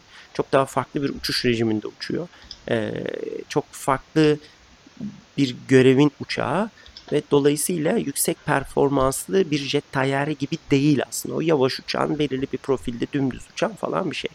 Bunun sonrasında gelen uçak ise e, stealth uçak ise B2 uçağı. B2 ise e, çok yüksek irtifalarda e, mümkün olan en ama en düşük e, şeyi e, radar kesit alanını verirken olabilecek en uzun menzile en yüksek e, e, yük taşıma kapasitesine sahip olması için üretilen dev bir uçak. İşte e, stealth kabiliyeti artsın diye hakikaten dikey stabilizatörler işte şeyler falan filan yok. E, kanatçıklar vesaireler falan yok ve gerçekten oldukça özel bir uçak ve 1980'lerin başının tasarımı. E, onu da şey yapmak lazım, unutmamak lazım. E, fakat tabi e, yapısı, doğası gereği hani bir yolcu uçağına falan bindiğinizde arada uçak falan türbülansa girdiyse e, pencereden görmüşsünüzdür. Uçağın kanadının ucu lapır lapır sallanır. E, B2 de böyle bir uçak. Çok yüksek irtifadan uçsa da. E, ve e, havada maruz kaldığı çeşitli burkulmalardan vesaireden dolayı sürekli yapısal olarak zorlanan falan bir uçak ve uçağın üzerindeki paneller vesaireler falan çok büyük çünkü çok büyük bir uçak ve bunlar zaman içerisinde ister istemez sürekli e, oynuyorlar, yer değiştiriyorlar birbirlerine göre e, şeyleri e, toleransları değişiyor vesaire falan filan. E, B2 tabi bu şeyleri e, bu e, çırpınmalara e, izin verebilecek kadar da e, çeşit bazı noktalarda geniş toleranslardaki parçalarla üretilmek zorunda falan filan fiş mekan. Bunun enteresan özellikleri var işte böyle zaman içerisinde aşınan birbirine karşı şey yapan e, çeşitli çıkıntıları vesaireleri ortaya çıkan şeyleri çeşitli bantlarla yani radar absorb radar ışınlarını absorbe eden bantlarla falan kapatmak durumunda kalıyorlar. Ve işte hep görürsün uçak uçar iner ondan sonra şeyler e, ayağına çaput bağlamış bir nevi botlarının üzerine yumuşak ayakkabılar giymiş adamlar uçağın üzerinde yürürler ve bakarlar şurada bir şey olmuş mu burada bir şey olmuş mu diye ve oraları hemen işte toparlamaya çalışırlar. F-22'de falan da benzer bir şey var. Ve e, hatta bir aralar haberi çıkmıştı onun ya işte yağmur yağdığı zaman e, e, görünüyormuş belki, falan gibi değil mi? Görünüyormuş falan diye. Evet çünkü yani şeyle hem e, o yüksek süratlerde e, yağmur bulutlarının üzerine çıkıncaya kadar maruz kaldığı şeyin e, aşındırıcı etkisi e, üzerindeki radar e, emici kaplamayı ve varsa otur bantları mantları vesaireyi falan onları söküyor şeyin üzerinden e, ve uçuşun geri kalanını oldukça kötü bir e, görünürlükle e, şey yapıyor sağlıyor falan filan. Ondan sonra e, ve dolayısıyla hem çok büyük bir uçak olması e, hem de işte bir dolu içerisinde garip teknolojinin olması ve gözle vesaireyle falan sürekli kontrol edilmesi gerektiği için B2 hem çok pahalı bir uçak hem de idame edilmesi çok pahalı bir uçak. İşte Amerika'daki e, işçilik maliyetleriyle bilmem neleriyle işte güneşin altında çok kalmaması gerekiyor. Özel hangarlara giriyorlar bilmem ne falan filan gibi e, yüzey işlemleri bakımından, üretim bakımından çok ciddi sıkıntılar içeren falan bir uçak. Onun için durduğu her şeyde e, sürekli para tüketen falan bir uçak. F-22 daha sonra bundan daha sonra tasarlanan matüritesine, olgunluğuna 90'ların sonunda varmış bir uçak. E, B2 ile neredeyse arasında 20 yıl var. Fakat bu sefer de şöyle bir fark var. F-22'de kinematik olarak çok şey bir uçak. E, çok dinamik bir uçak küçük bir uçak değil. Çok güçlü motorları var. Oldukça büyük paneller var üzerinde ve e, e, aerodinamik olarak çok e, keskin hareketler yapması gerekiyor. Bunun da e, getirdiği bir takım zorluklar var. Yani o kanatları işte G çektiği zaman çeşitli işte manevralar yaptığı zaman o kanatlar bir yukarı doğru bükülüyor, bir aşağıya doğru bükülüyor. Ondan sonra e, mesela e, ha, hava gösterilerinde falan F-22'nin kokpitten aşağıdan sağdan soldan çekilmiş videoları falan vardır. O şeylere bakarsanız e, yatay stabilizatörlerin falan nasıl hareket ettiğini, şeyleri vesaireyi işte e, kanatları, e, eleronların vesairenin falan nasıl şakır şakır oynadığını şeyi görürsünüz. Bunların hepsinin tabii çok ciddi e, gövde üzerinde çok ciddi yükleri var ve e, bu yükler ister istemez e, gövde üzerinde çeşitli esnemelere, burkulmalara, taşıyıcı elemanların ve stealth için çok önemli olan yüzey kaplama, kaporta diyeyim e, anlaşılsın diye e, malzemelerin üzerinde çok ciddi e, yüklere sebep oluyor. Ve e, yapısı gereği e, daha eski ekolden gelen bir üretimle yapıldığı için F-22 e, çok dar toleranslarda üretilebilmiş bir uçak değil. Üzerinde de yine boya var vesaire falan. E, zaman içerisinde üzerindeki o paneller hani maketçiler falan çok iyi bilir. Böyle panellerin arasındaki çizgileri onlar boyarlar falan görünür hale getirirler. E, uçağın üzerinde bir sürü işte araba kaportasındaki parçalar gibi hani tıpkı kapı bilmem ne falan filan gibi e, şeyler vardır işte e, çamurluk gibi falan onun gibi böyle yüzlerce panel vardır. Olmak da zorunda ve uçak e, manevralar yaptıkça indikçe kalktıkça falan aslında uçak gövdesi sürekli sanki böyle dev bir el bir ucundan ve öbür ucundan tutup onu burkuyormuş gibi ondan sonra şey yapar burkulur vesaire falan filan. Ve bu paneller artık zaman içerisinde oynamaya başlar şeyin üzerine. Yani lıngırdar demiyorum. Pozisyonlarını değiştirmeye başlarlar artık ve aralarında bir takım boşluklar oluşmaya başlar. Bu işte e, stealth uçağın en büyük düşmanlarından bir tanesi. Çünkü bir nevi şey gibi düşünün. E, bir e, e, arabanın sürekli açılıp kapanan kapısının bir yerden sonra artık yerine oturmamaya başlaması, e, panellerin arasından böyle e, şey hani parmağınızın geçeceği kadar boşlukların oluşması, kapının biraz dışarıda kalması falan filan gibi bir şey olarak düşünün bunu.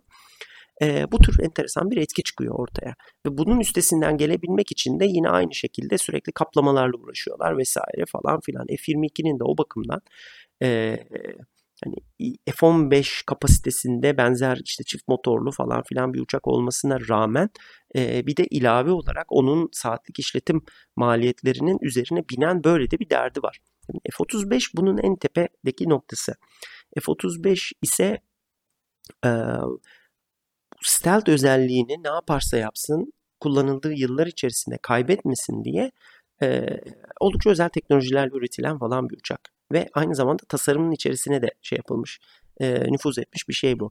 E, uçağın bu kadar küçük yapılmaya çalışılmasının sebebi ekonomik olsun diye değil mesela işte panellerin boyutları, kanat genişlikleri vesaireler falan mümkün olduğunca dar tutulmaya çalışılıyor. Ki paneller, şeyler vesaireler falan çok büyümesin diye. Aynı zamanda oldukça özel kompozit üretme metotları falan kullanıldı. İşte dış o skin panel dediğimiz şeyleri dıştaki kaporta diyebileceğimiz o yüzeyleri, kompozit panelleri üretebilmek için. Bunları işte e, lazer ölçüm aletleriyle falan ölçüyorlar. Ondan sonra ölçüleri hafif kaçık olan yerler varsa gidiyor bir tane şeyde hassas bir frezede tıraşlanıyor tekrar geliyor tekrar ölçülüyor falan filan uçağın üzerine öyle takılıyor. Şey mesela uçağın orta gövdesi ve kanatları aynı yerde yapılıyor. Kanatlar orta gövdeye birleştiriliyor ve birleştirildikten sonra üzerindeki bütün delikler deliniyor. O deliklerin üzerine e, yani te, tek bir o koca gövde ve kanatlar tek bir referans noktasından çıkıyor. Ondan sonra da paneller üzerine gelip vidalanıyor. Bir F-16 üretim hattına falan bakarsanız e, orada şeyi görürsünüz. E, ne derler ona işte sparlar vesaireler işte e, yapısal elemanlar içeride vardır. Siz işte şeyde e, yapılmış e, alüminyum ya da işte kompozit falan ince işlenmiş, toleransa getirilmiş o skin paneli getirir üzerine koyar. Ondan sonra da elinizdeki bir şablonla bir matkapla e, panel üstünde aşağıdaki şey e, e, vidalanacağı yere ikisini birden üst üste koyar zıv diye delersiniz. Ondan sonra çıkarır perçinini atarsınız. Bütün delikleri deldikten sonra tek tek perçinlerini atarsınız. F-35 böyle yapılmıyor. Yapısal elemanlar bir tarafta deliniyor e, yüzey panelleri ayrı bir tarafta de, e, deliniyor. Bunlar üst üste getiriliyorlar. Çok çok dar toleranslarda, çok özel makinalarda yapıldıkları için e, bunlar üst üste geldikten sonra bağlama elemanlarıyla işte civatalarla şeylerle perçinlerle bağlanıyorlar. En sonunda da üzerlerinden şey geçiyor. E, işte bu koruyucu kaplama geçiyor falan filan. Bu şekilde e, yani mesela hani bizim şeyde Tayi'de üretilen e, o meşhur orta gövde e, buradan işte e, mesela Amerika'daki bir hatta gidiyor. E, o işte orta gövdenin kalan parçalarıyla kanatlarla birleştiriliyor. Fakat birleştirilmesi şey gibi değil. Hani ucuca getirelim delikleri birleştirelim gibi değil. Özel bir tane motorlu bir fikstür var bunun üzerinde. E, belirli referans noktalarında lazer mesafe ölçerler var. Lazer mesafe ölçerler yavaş yavaş iki parçayı birbirine doğru yaklaştırıyorlar. Bakıyorlar. E, eğer bir uyumsuzluk varsa bütün bu şeylere rağmen uyumsuzluk varsa e, nerelerde uyumsuzluk olduğunu gösteriyorlar. İki parça birbirinden ayrılıyor. Dev freze tezgahlarına götürülüyor. Oralarda vır vır vır işleniyor. Tekrar e, getiriliyor. Tekrar birbirlerine monte ediliyor. Böylelikle e, uçak e, arka gövde, e, orta gövde, orta gövde ve kanatlar ve burun şeyinden e, ibaret olsa da e, ne derler ona böyle dondurma külahlarını üst üste koyar gibi değil.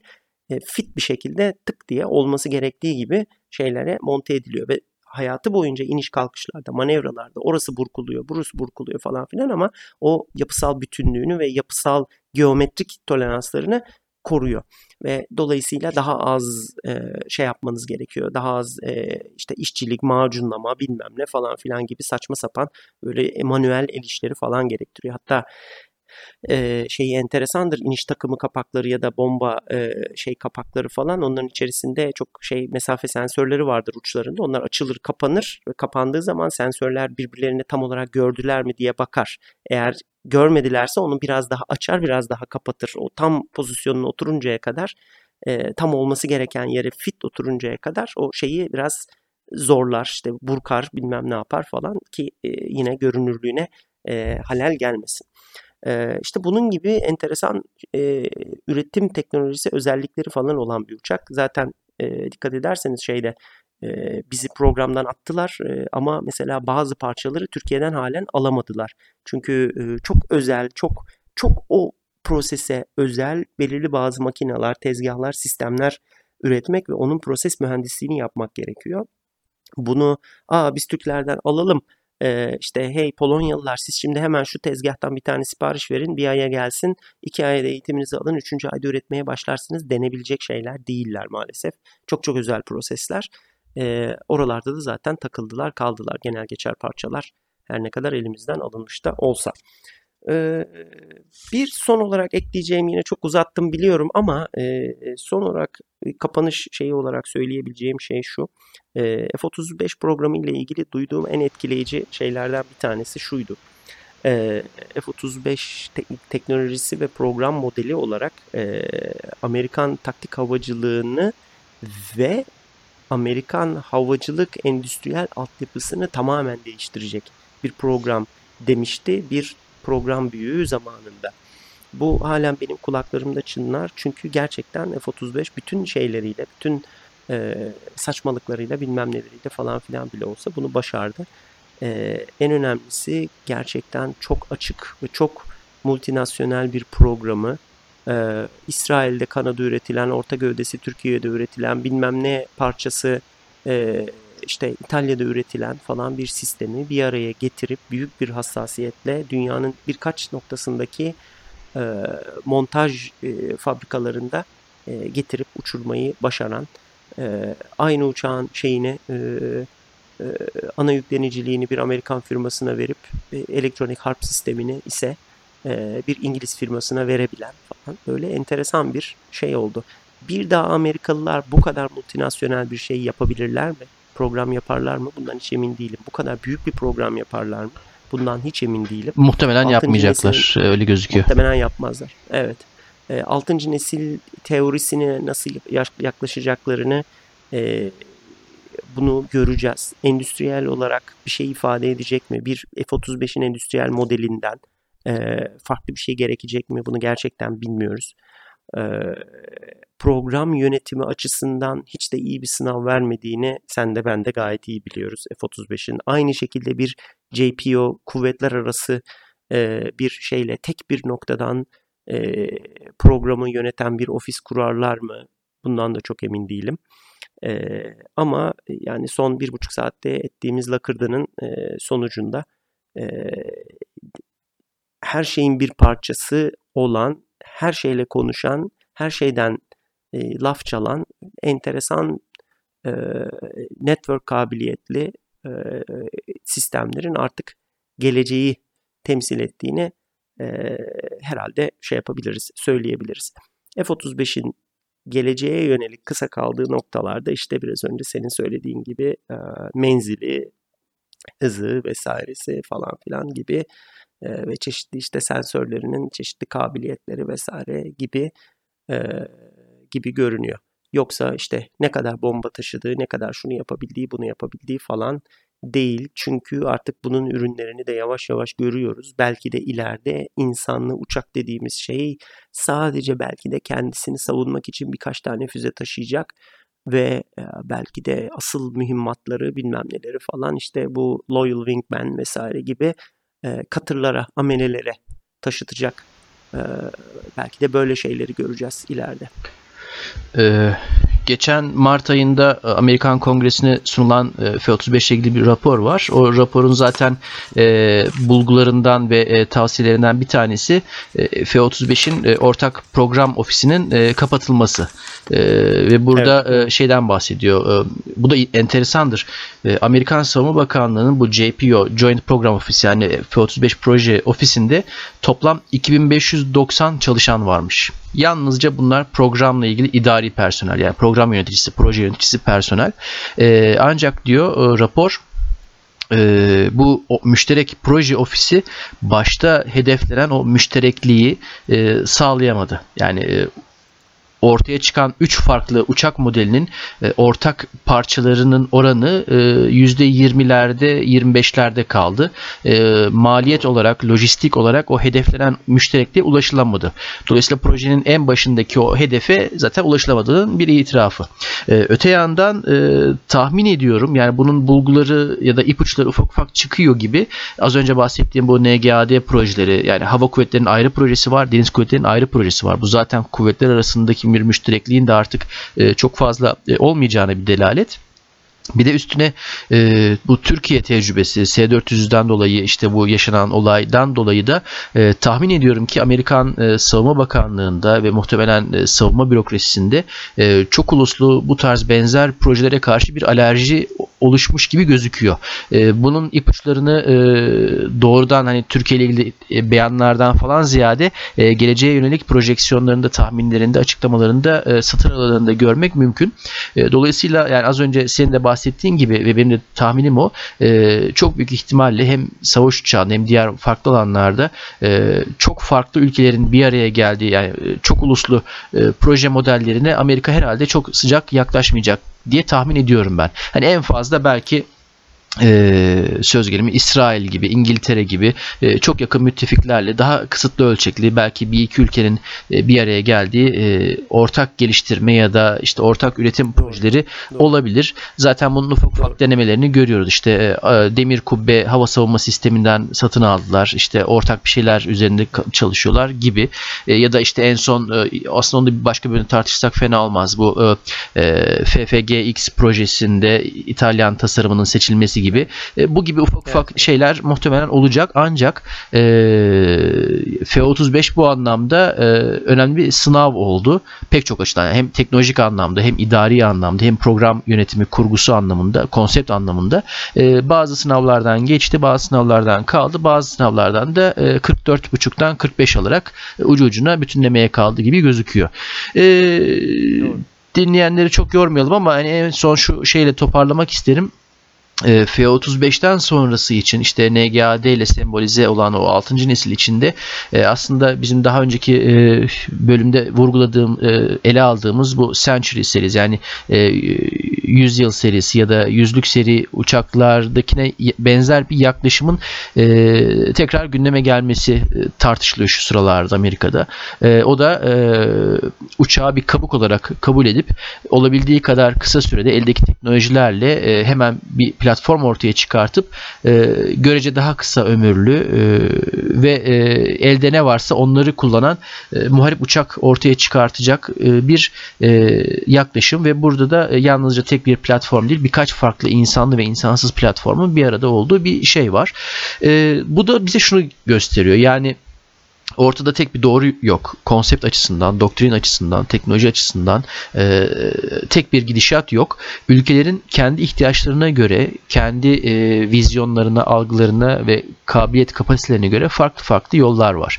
Buradan da şuna geliyoruz. Biz burada e, Amerika F-35'te şunu yaptı, şunu yapmadı, bunu yapamadı. Biz de o zaman bunu böyle yapalım. İşte Rusya Su-57'de şunu yaptı, Fransızlar Rafale'le bunu yaptı. E, biz de bunu yapalım dememeliyiz. O hataya düşmemeliyiz. Ee, milli muharip uçakta F-22 kendimize rengi belirlememeliyiz. Bizim kendimize özgü Aynen. ihtiyaçlarımız var ve bu ihtiyaçlar yalnızca en başından beri vurguladığım, vurguladığın e, performans ya da e, teknik kapasite bazlı ihtiyaçlar değil. Biz şu anda bu ihtiyaçları işte Libya'da görüyoruz, Vatiye'de görüyoruz. Suriye'de gördük görüyoruz. Şu sıralarda Ege'de, Doğu Akdeniz'de görüyoruz. Bu ihtiyaçları karşılamak için tek bir e, yol yok. Farklı yollar var ve bu e, ihtiyaçlara cevap verecek bir e, kabiliyeti geliştirmek için de yalnızca e, askeri perspektiften değil e, multidisipliner e, çok boyutlu bir bakış açısı geliştirmek lazım. E, biz de bunu deneye deneye yanında yanında kafamızı duvarlara çarpa çarpa e, öğreneceğiz diye umuyorum. E, burada artık bir e, virgül koyalım hani nokta değil belki ama e, en azından e, bu e, iki bölüm arasında verdiğimiz e, görece uzun arayı bu şekilde telafi etmiş olduğumuzu umarak sonraki bölümlerde tekrar bir araya gelmek için dinleyicilerimizden izin isteyelim ve bu bölümü burada kapatalım. Umarım dinleyenler de bizim konuşurken aldığımız keyfi alırlar. Evet sonraki bölümlerde görüşmek üzere. Bizden şimdilik bu kadar.